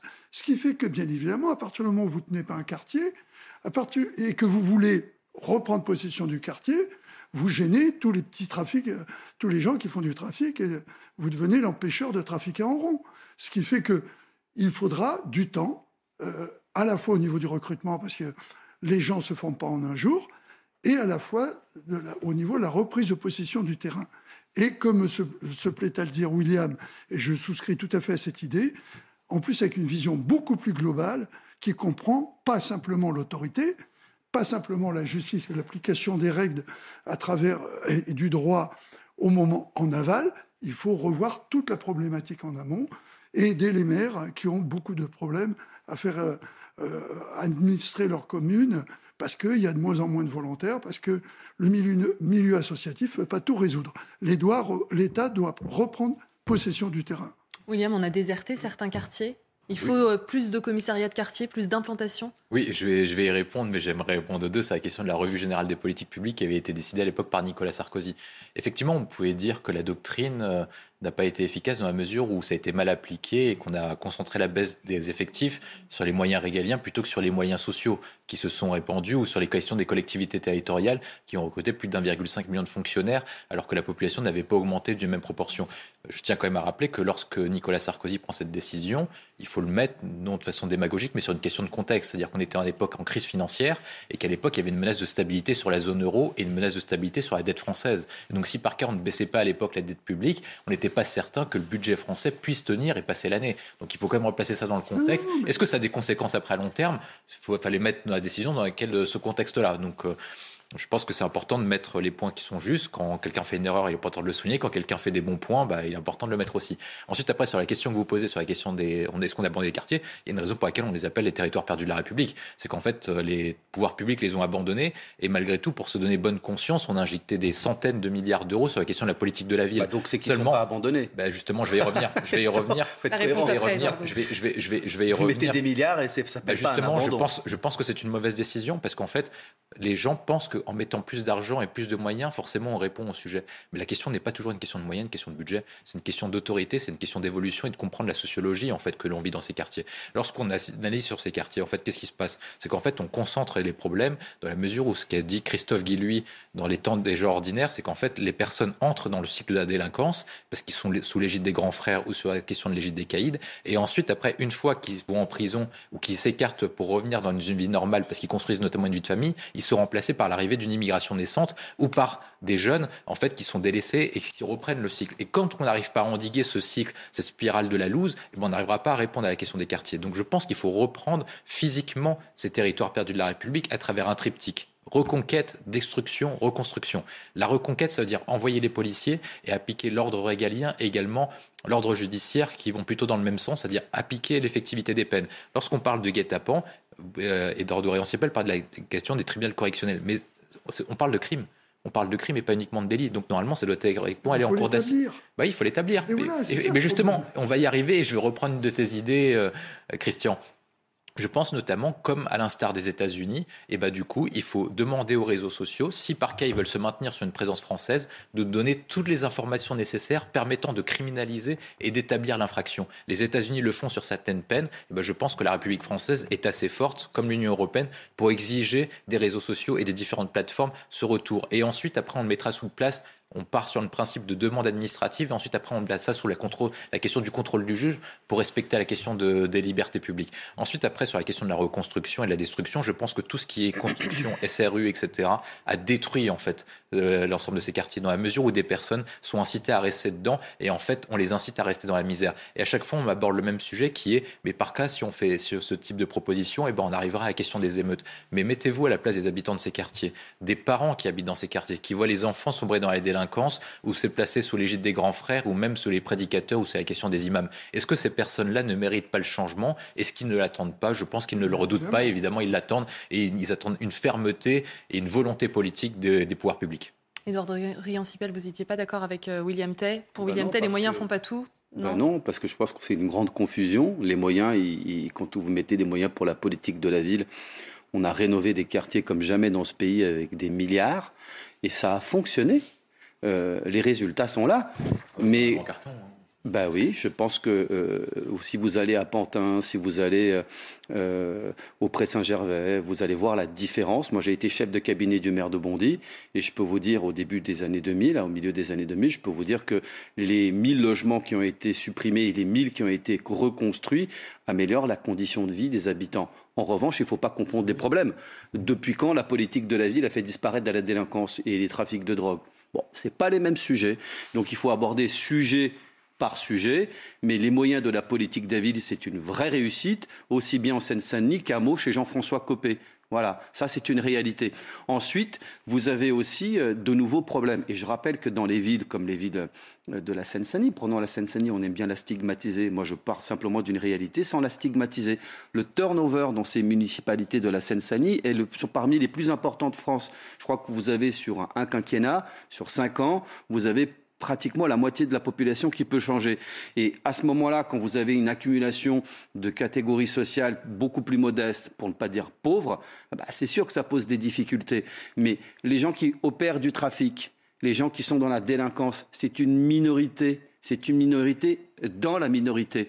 Donc je crois que si on mettait le même paquet sur les autres politiques publiques comme sur la politique de la vie, je peux vous assurer que les résultats ils seraient là. Mais euh, la reproduction sociale étant ce qu'elle est, ben voilà, si vous ne attaquez pas à tous les phénomènes de la reproduction sociale, vous ne réglerez pas le problème. Hein. Donc euh, tous les jours, notre banlieue montre des réussites. Tous les jours, nous avons des, des citoyens issus de la banlieue, euh, à commencer par moi, mais pas uniquement. Donc tous les jours, on a des avocats, des infirmiers, des euh, professeurs, des euh, ce que vous voulez. Hein. Vous n'avez pas que des joueurs de football ou je ne sais quel autre stéréotype pour régler les problèmes de la banlieue. Donc moi, je, je, je, je fais attention à ce type de confusion parce que la politique de la ville a fonctionné. Si on mettait les mêmes milliards sur les autres politiques de la ville, croyez-moi que ça fonctionnerait tout autant. Non, mais c'est euh, Edouard bah, C'est la réalité, c'est tout. Assez intelligent pour savoir que c'est pas une question de reproduction sociale. Si, c'est une question de reproduction sociale aussi. C'est une question d'enfermement. Non, mais si c'était une question de Bah, reproduction sociale. D'enfermement social, c'est une reproduction sociale. si Mettez des pauvres avec des pauvres, ça produit du pauvre. Je suis Non. désolé. Oui, non, mais ça, Bah, voilà. c'est pas le sujet. pub, j'aimerais évoquer un autre sujet. Très rapidement. Non, mais il y a eu, euh, on parlait des, guet-apens qui sont tordus euh, aux forces de l'ordre. Il y a aussi eu, il y a aussi les refus d'obtempérer qui se multiplient. Et on vient de l'apprendre. Il y en a eu un dans la nuit de jeudi à vendredi, euh, une course poursuite hein, qui a eu lieu dans l'agglomération de Chalon-sur-Saône. Un conducteur qui refusait de s'arrêter, un contrôle qui a pris la fuite, qui a renversé quatre policiers, certains légèrement blessés. Il était connu cet homme de 37 ans, défavorablement des services de police. On est loin de la Seine-Saint-Denis, hein, Chalon-sur-Saône. Bien sûr, mais, c'est pour vous dire, non, mais c'est pour vous dire qu'il y en a partout des, euh, des forces de l'ordre prises pour cible aujourd'hui. Euh, comment on fait pour, euh, pour éviter ça, Christian? Alors, on, on voit bien que t- t- tout ce que euh, ce- les gens qui, qui arrêtent pas de nous parler d'autorité euh, viennent nous dire en disant l'exemplarité. L'exemplarité, le type qui s'arrête pas, il pense pas à ce qu'il risque. hein. Il a décidé de pas s'arrêter, il s'arrête pas. Donc, le problème, c'est l'exécution des peines, mais c'est autre chose. Ne pas se dire que ce qui est en aval et le fait qu'on ait porté euh, la justice et fait son. D'abord, les policiers ont fait leur travail. La justice a enchaîné derrière et des décisions de justice ont été prises. Le, le problème, c'est pas de se dire que c'est ça qui va arrêter un phénomène qui est un phénomène regrettable, terrible pour, le, pour les, les forces de l'ordre, mais que c'est le fait de l'application de la peine qui est le plus important. La personne qui a, commis quelque chose, elle doit avoir une peine. Ça, on est tout à fait d'accord. Après, éviter que ce genre de choses se produisent, c'est le problème de la masse. On ne, comprend pas parce que on, on cite quelqu'un là qui effectivement est quelqu'un qui était connu des services, mais sur l'ensemble des refus d'obtempérer, il y en a que, qui étaient Monsieur Tout le Monde, beaucoup plus que l'on croit.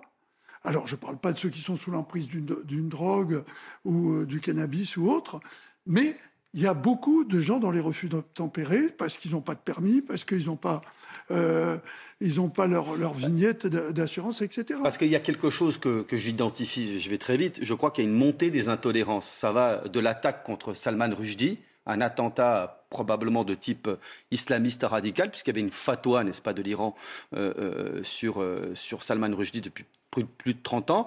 Et ça va jusqu'à ces refus d'obtempérer. Je ne mets absolument pas les choses sur le même plan, mais je constate que dans notre société, tout le monde fait le constat qu'il y a une montée des intolérances. Peut-être il faudrait qu'on revienne simplement à la base, le respect des autres, d'autrui, la tolérance qui est le fondement même de notre société. Absolument. Il n'y a pas de civisme sans tolérance et respect de l'autre.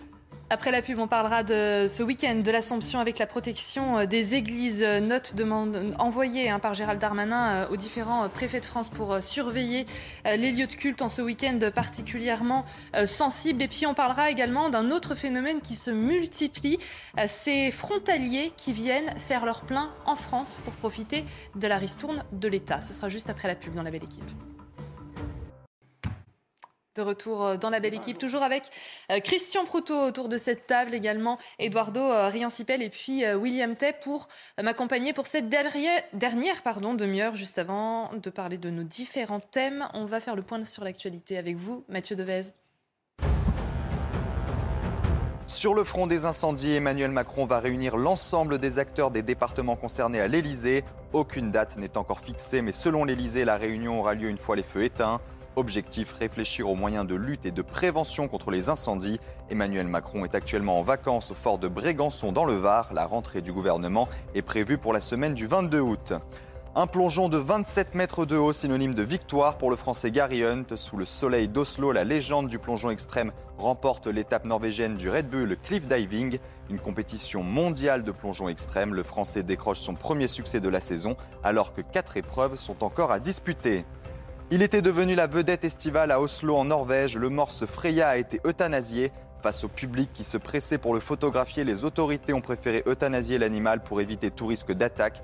Une décision qui fait débat dans le pays. La femelle de 600 kilos avait choisi de passer une partie de l'été en Norvège, où elle avait acquis une notoriété en se hissant sur des bateaux de plaisance. Merci Mathieu pour ce point sur, euh, sur l'actualité. Dans une note envoyée vendredi soir au préfet de France, le ministre de l'Intérieur Gérald Darmanin leur demande d'être particulièrement vigilants ce long week-end de l'Assomption en contrôlant notamment les lieux de culte. Nos équipes se sont rendues à la messe d'hier en l'église de Saint-Germain-en-Laye où une agression a eu lieu hein, fin juillet. Les fidèles là-bas s'inquiètent face à la hausse des violences dans les églises. L'église qui prévoit avec la mairie la présence d'agents de sécurité à partir de la rentrée pour assurer la tranquillité des fidèles. Reportage de Thibault Marcheteau à proximité de cette paroisse de Saint-Germain-en-Laye, et comme devant tous les lieux de culte catholiques de France, le ministre de l'Intérieur a demandé au préfet de renforcer la sécurité. En ce week-end de l'Assomption, j'ai demandé au préfet de renforcer la vigilance autour des lieux de culte catholiques, notamment lors des offices qui seront organisés le 15 août. La réaction des paroissiens quant à la présence de ces forces de l'ordre est mitigée. C'est important, mais c'est dommage euh, d'en arriver à ce genre de mesures pourquoi pas, mais enfin je pense que ça n'empêchera pas quelqu'un qui a envie de faire euh, une mauvaise action de la, de la faire, parce qu'on peut pas être derrière, euh, il peut pas être derrière chaque personne qui rentre dans l'église. Bah, moi je me sens en sécurité, je suis entourée de mes frères, donc alors je me dis bah, le Seigneur fait le reste, hein, voilà. Cette présence renforcée est une bonne nouvelle pour ce prêtre, puisque le 24 juillet dernier, un déséquilibré mental s'est introduit dans son église pour insulter et frapper des pratiquants. Ces consignes de Gérald Darmanin sont un soulagement pour le père Topin. Il soit là euh, au moment des grands rassemblements, c'est bien, c'est bien. De toute façon, on ne sait jamais, et puis l'ambiance porte à cela en, en ce moment. Avec les policiers et les gendarmes, les militaires de l'opération Sentinelle pourront également être déployés à proximité des lieux de culte pour cette fête de l'Assomption. Christian Proutot, faut en arriver là à mettre des agents de sécurité dans les églises pour, euh, pour qu'elles soient protégées je pense que c'est ce qu'un peu disait cette dame. C'est pas, on sait très bien que c'est pas la solution radicale, mais ça rassure les gens parce qu'il y a toujours dans la tête ces, agressions qu'il y a eu dans les églises, soit du fait de déséquilibrer, soit parce qu'il y a des islamistes euh, euh, radicaux qui tout d'un coup, euh, comme ça s'était passé malheureusement à Nice, mmh attaque, euh, une église. Donc il y a cette possibilité, mais euh, dans le cas en particulier de Nice, ça correspondait pas à un événement particulier. Donc euh, c'est vrai que cette, cette, fête attire l'attention et peut à ce moment-là inciter à, commettre une action, ne serait-ce que pour qu'on parle de soi, faire parler de soi en, en, ce qui concerne les agresseurs. Quoi, voilà. Mais c'est bien, c'est bien de le faire, mais on sait très bien qu'on peut pas le faire toute l'année. Quoi. C'est, trop lourd euh, par rapport aux effectifs que l'on a, parce qu'on demande à ces effectifs, euh, on l'évoquait tout à l'heure sur d'autres problèmes, les banlieues, la drogue. Euh, il y a tellement de sujets où on aimerait effectivement que les forces de l'ordre soient présentes pour garantir. je pense même aux incendies de forêt avec les incendiaires. Il ne faut pas oublier que l'origine humaine de, de pas mal d'incendies est incontestable, et les dernières arrestations de la gendarmerie le prouvent, et de la police. Mais voilà, c'est bien de le faire parce que ça, rassure les esprits et ça montre une présence, après tout. Euh, euh, le fait qu'il y ait une présence peut dissuader. Edouard Dorian-Sipel, ça peut dissuader réellement, mais on ne peut pas le faire tout le temps, ça. Là, on est sur le week-end de l'Assomption, donc week-end particulièrement sensible et important pour, euh, les catholiques. Est-ce que c'est -ce c'est la solution pour protéger les lieux de culte? En tout cas, il faut une vigilance. Euh, c'est, je crois, tout simplement la leçon de la réalité dans laquelle nous sommes. Et euh, cette note du ministre de l'Intérieur, Gérald Darmanin, porte tout simplement le sceau de la lucidité, euh, en raison du contexte. Hein. nous avons déjà eu des, hommes d'église ou des, fidèles attaqués au couteau, avec des, attentats horribles qui ont rassemblé d'ailleurs le pays dans la foulée même. Et je pense que tout simplement, il faut être vigilant. Vous savez, il y a maintenant cette réalité qui est tout simplement ce qu'on pourrait appeler euh, un terrorisme euh, d'opportunité, la criminalité d'opportunité. Il y a aussi euh, des attentats ou du terrorisme d'opportunité, c'est-à-dire le moindre qui dame venu peut porter atteinte avec un couteau ou une arme par destination. Et tout ça d'ailleurs a été théorisé par un certain nombre de groupes fanatiques islamistes radicaux djihadistes dès les années 2006. Euh, euh, ils appelaient ça le marketing de, la sauvagerie. C'est le titre de cet ouvrage qui théorisent la possibilité de passer à l'acte euh, terroriste avec une voiture, une pierre, un couteau, n'importe quoi.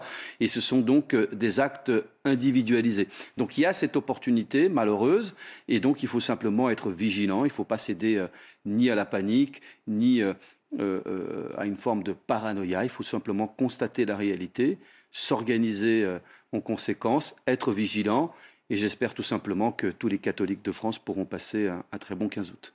William Tay, sur ce sujet je pense que Gérald Darmanin, a, il y a à peu près deux possibilités pour lesquelles il effectue une alerte. Soit il a des renseignements et il y a une montée des sujets, notamment sur les réseaux sociaux, sur les différentes plateformes, et des renseignements qui montrent qu'il y a un risque réel. Et dans ce cas-là, il est dans la question de la prévention. Parce qu'à chaque fois, on reproche à l'État d'agir en, après, a posteriori, et donc du coup, quand un ministre fait de la prévention, c'est toujours bon signe. Soit par cas, il essaye d'alerter en fait l'opinion publique afin de, pousser en fait les maires, et donc du coup, il se dit peut-être qu'il y a quelque chose, mais je suis pas vraiment sûr. Mais dans ce cas-là, au moins, j'aurais prévenu pour montrer que je suis un ministre qui agit concrètement. Je pense que ça permet une chose qui est intéressante, c'est qu'en fait, les forces de l'ordre sont surutilisées, mais au moins, on permettra en fait de solliciter les polices municipales ou les autres forces de sécurité pour protéger les lieux de culte. Donc c'est un élément intéressant à mesure où chaque maire va être incité notamment à mettre à disposition sa police municipale pour protéger les lieux de culte en raison du, week-end d'ascension. C'est le premier élément. Le deuxième point, c'est qu'en fait, on a une montée des actes antireligieux. Édouard Dorian-Sipel parlait de la question de l'intolérance de plus en plus. Euh, il y a des montées des actes antireligieux, mais en particulier la grande augmentation repose sur les actes antichrétiens, notamment parce qu'on a une évolution du contexte, notamment en raison de la pression internationale et de l'évolution des consciences, qui nous conduit à cette montée d'actes antichrétiens. On le voit notamment depuis les attentats du 11 septembre 2001 et ensuite après avec les attentats et l'apparition de Daesh, qu'en fait les islamistes ont visé notamment certains pays d'Europe en raison de leur politique géopolitique et en raison d'une guerre civilisationnelle, raison du fait que la France, d'une part, avait pris une grande part contre la lutte contre le terrorisme, c'est le premier élément, et deuxième point, c'est que la France aussi est la fille aînée de l'Église et donc du coup était une cible privilégiée à abattre. Sur ce point de vue-là, c'est une question de guerre de religion. Et donc du coup la vigilance doit être constante on n'a pas assez insisté sur le fait qu'il fallait protéger les chrétiens en France, mais je pense que va profiter de ce sujet pour également parler des chrétiens d'Orient qui sont persécutés notamment depuis les années 2010 avec l'apparition de Daesh. Je pense qu'il faut agir à tous ces là parce que c'est un enjeu civilisationnel et qu'il est important, même si les chrétiens ne se plaignent rarement. Je suis pas chrétien, donc j'insiste dessus. Je suis pas, je suis pas croyant notamment. Mais je pense qu'il faut insister dessus parce que c'est une question de notre civilisation et c'est une question de protéger même ceux qui ne se revendiquent pas et qui ne demandent pas l'assistance, notamment parce que c'est un devoir de l'État. Édouard Dorian-Sibel. J'insiste sur l'un des aspects qui permet d'anticiper euh, les choses, c'est le renseignement. Et notamment, nous avons rétabli depuis euh, les années 2012 le renseignement de proximité qui avait été supprimé dans la fusion euh, entre les, les renseignements généraux d'une part et la DST d'autre part pour former aujourd'hui ce qu'on appelle la DGSI.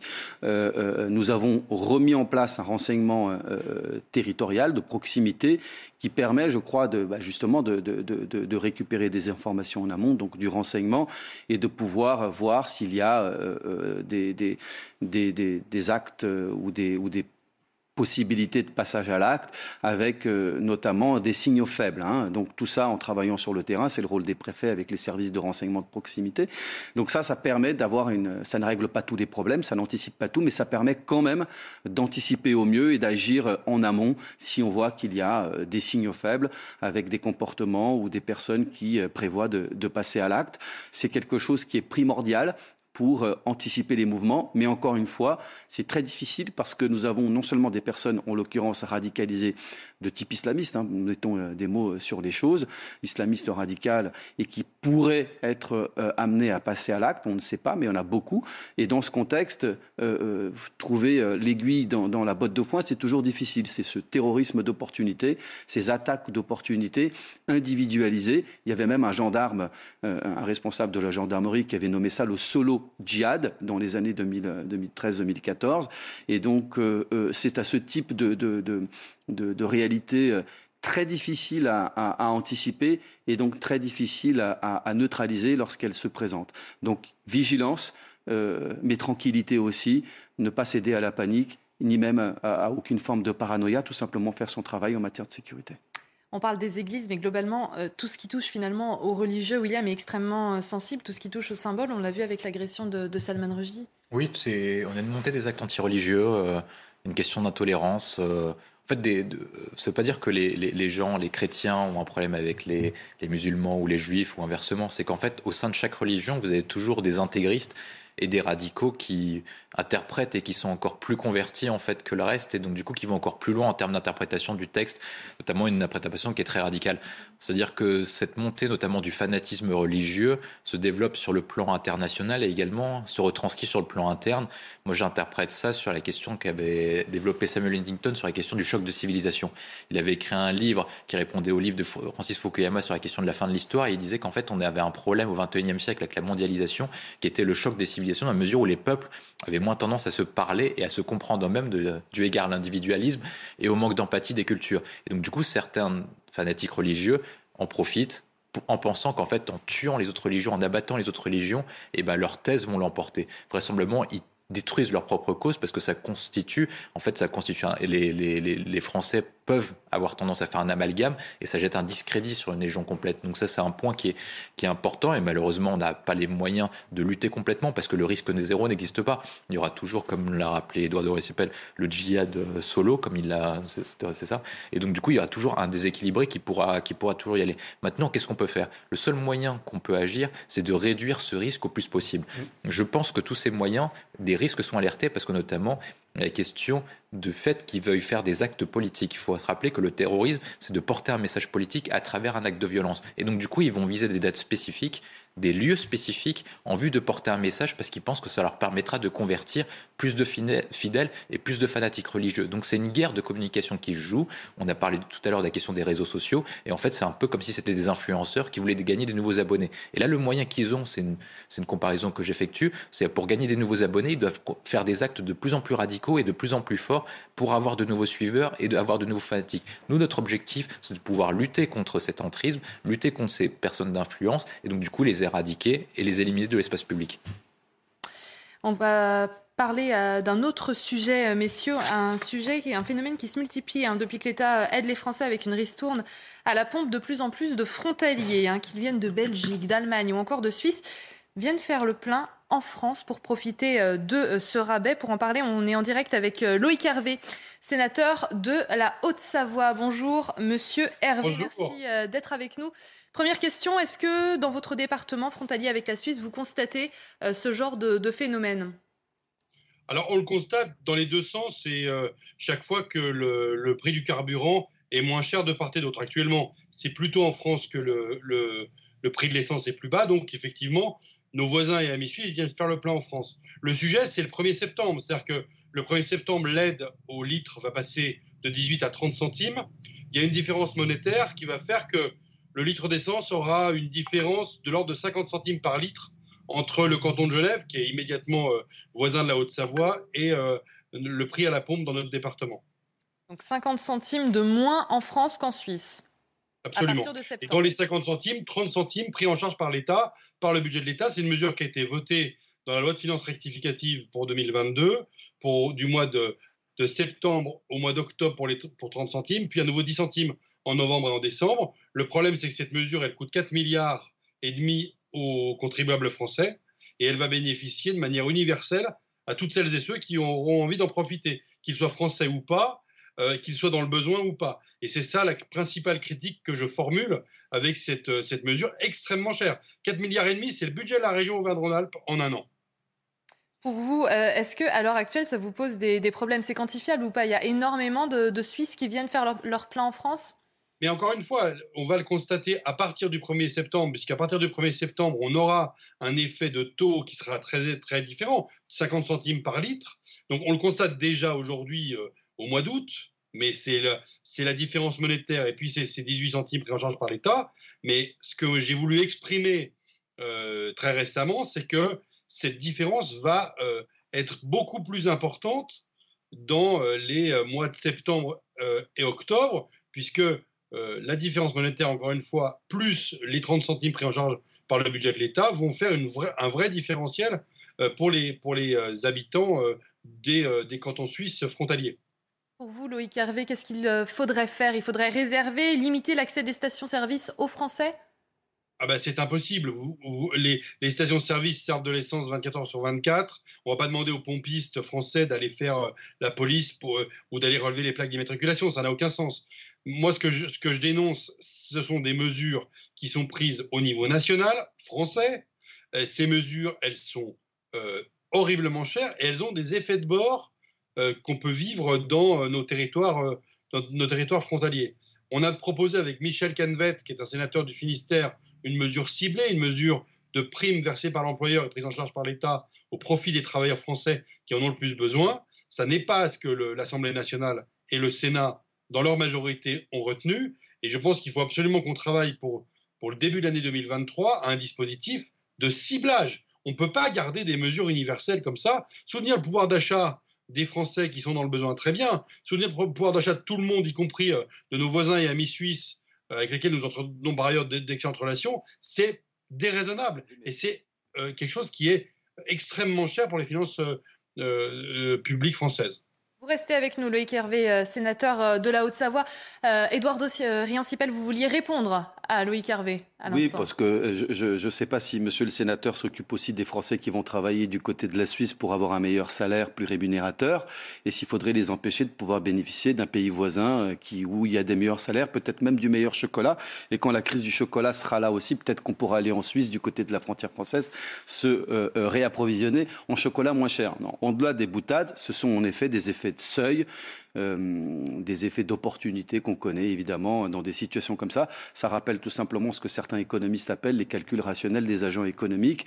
Mais si on peut effectivement améliorer les choses dans le cadre constitutionnel, dans le cadre de la loi, pour qu'il n'y ait pas d'effet d'opportunité, pourquoi pas? Sinon, ça fait malheureusement partie de ces terribles effets de seuil, d'effets d'opportunité quand on est à la frontière de quelque chose.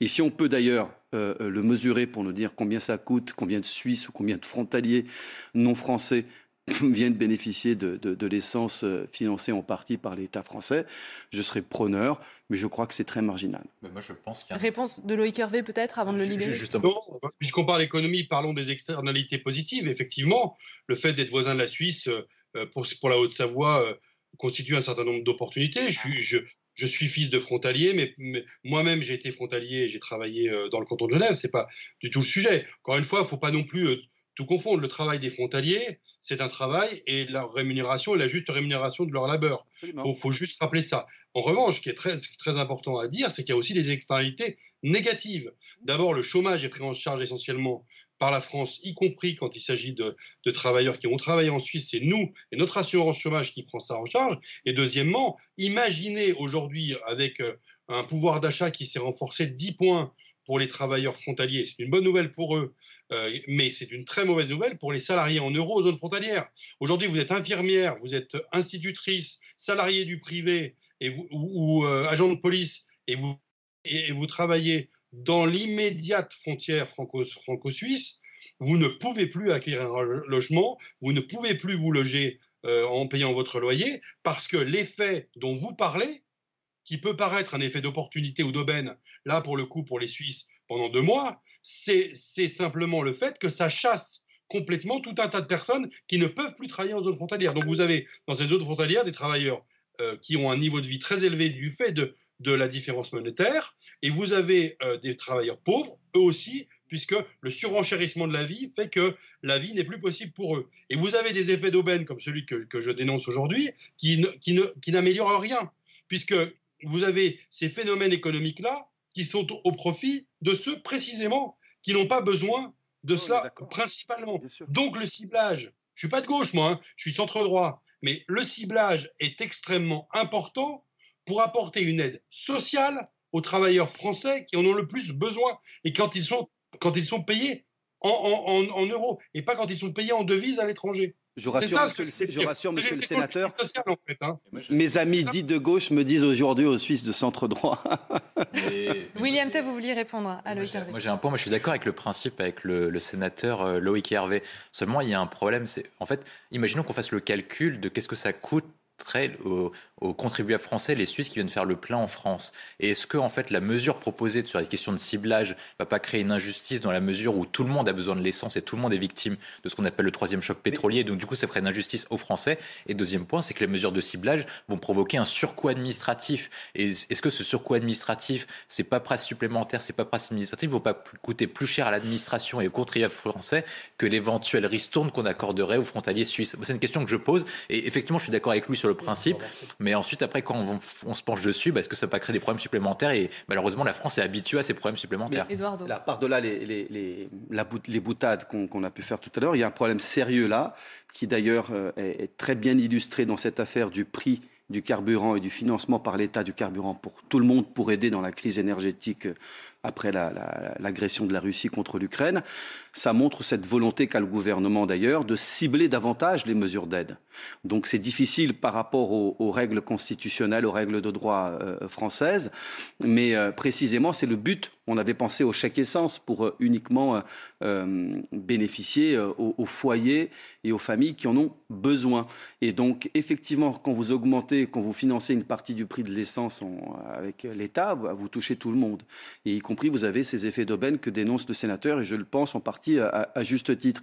Ça montre que euh, la, vraie solution, les vraies solutions, ce sont des solutions qui sont le plus ciblées possible pour euh, euh, viser celles et ceux qui en ont plus besoin au lieu de saupoudrer de l'argent n'importe comment qui ne serait pas efficace. Donc oui à davantage de ciblage et je dis que c'est l'effort principal que fait le gouvernement aujourd'hui dans toutes les aides qu'il veut faire pour qu'elles soient tout simplement à, la bonne cible, quoi, tout simplement. C'est entendu, euh, Eduardo Riancipel. On va remercier euh, Loïc Hervé, un sénateur de la Haute-Savoie, de nous avoir parlé de ce phénomène des frontaliers suisses qui viennent faire leur plein en France. Merci, euh, monsieur le, sénateur. Bonne fin de, journée. Merci d'avoir été avec nous dans la belle équipe. Merci aussi, Christian Proutou. C'est déjà la fin de, ces trois heures. Ça passe super vite. merci, William Tay. Merci, Eduardo Riancipel. Dans quelques instants, vous retrouvez Elodie Huchard. C'est Punchline à 17h dans quelques minutes. Vous restez sur CNews.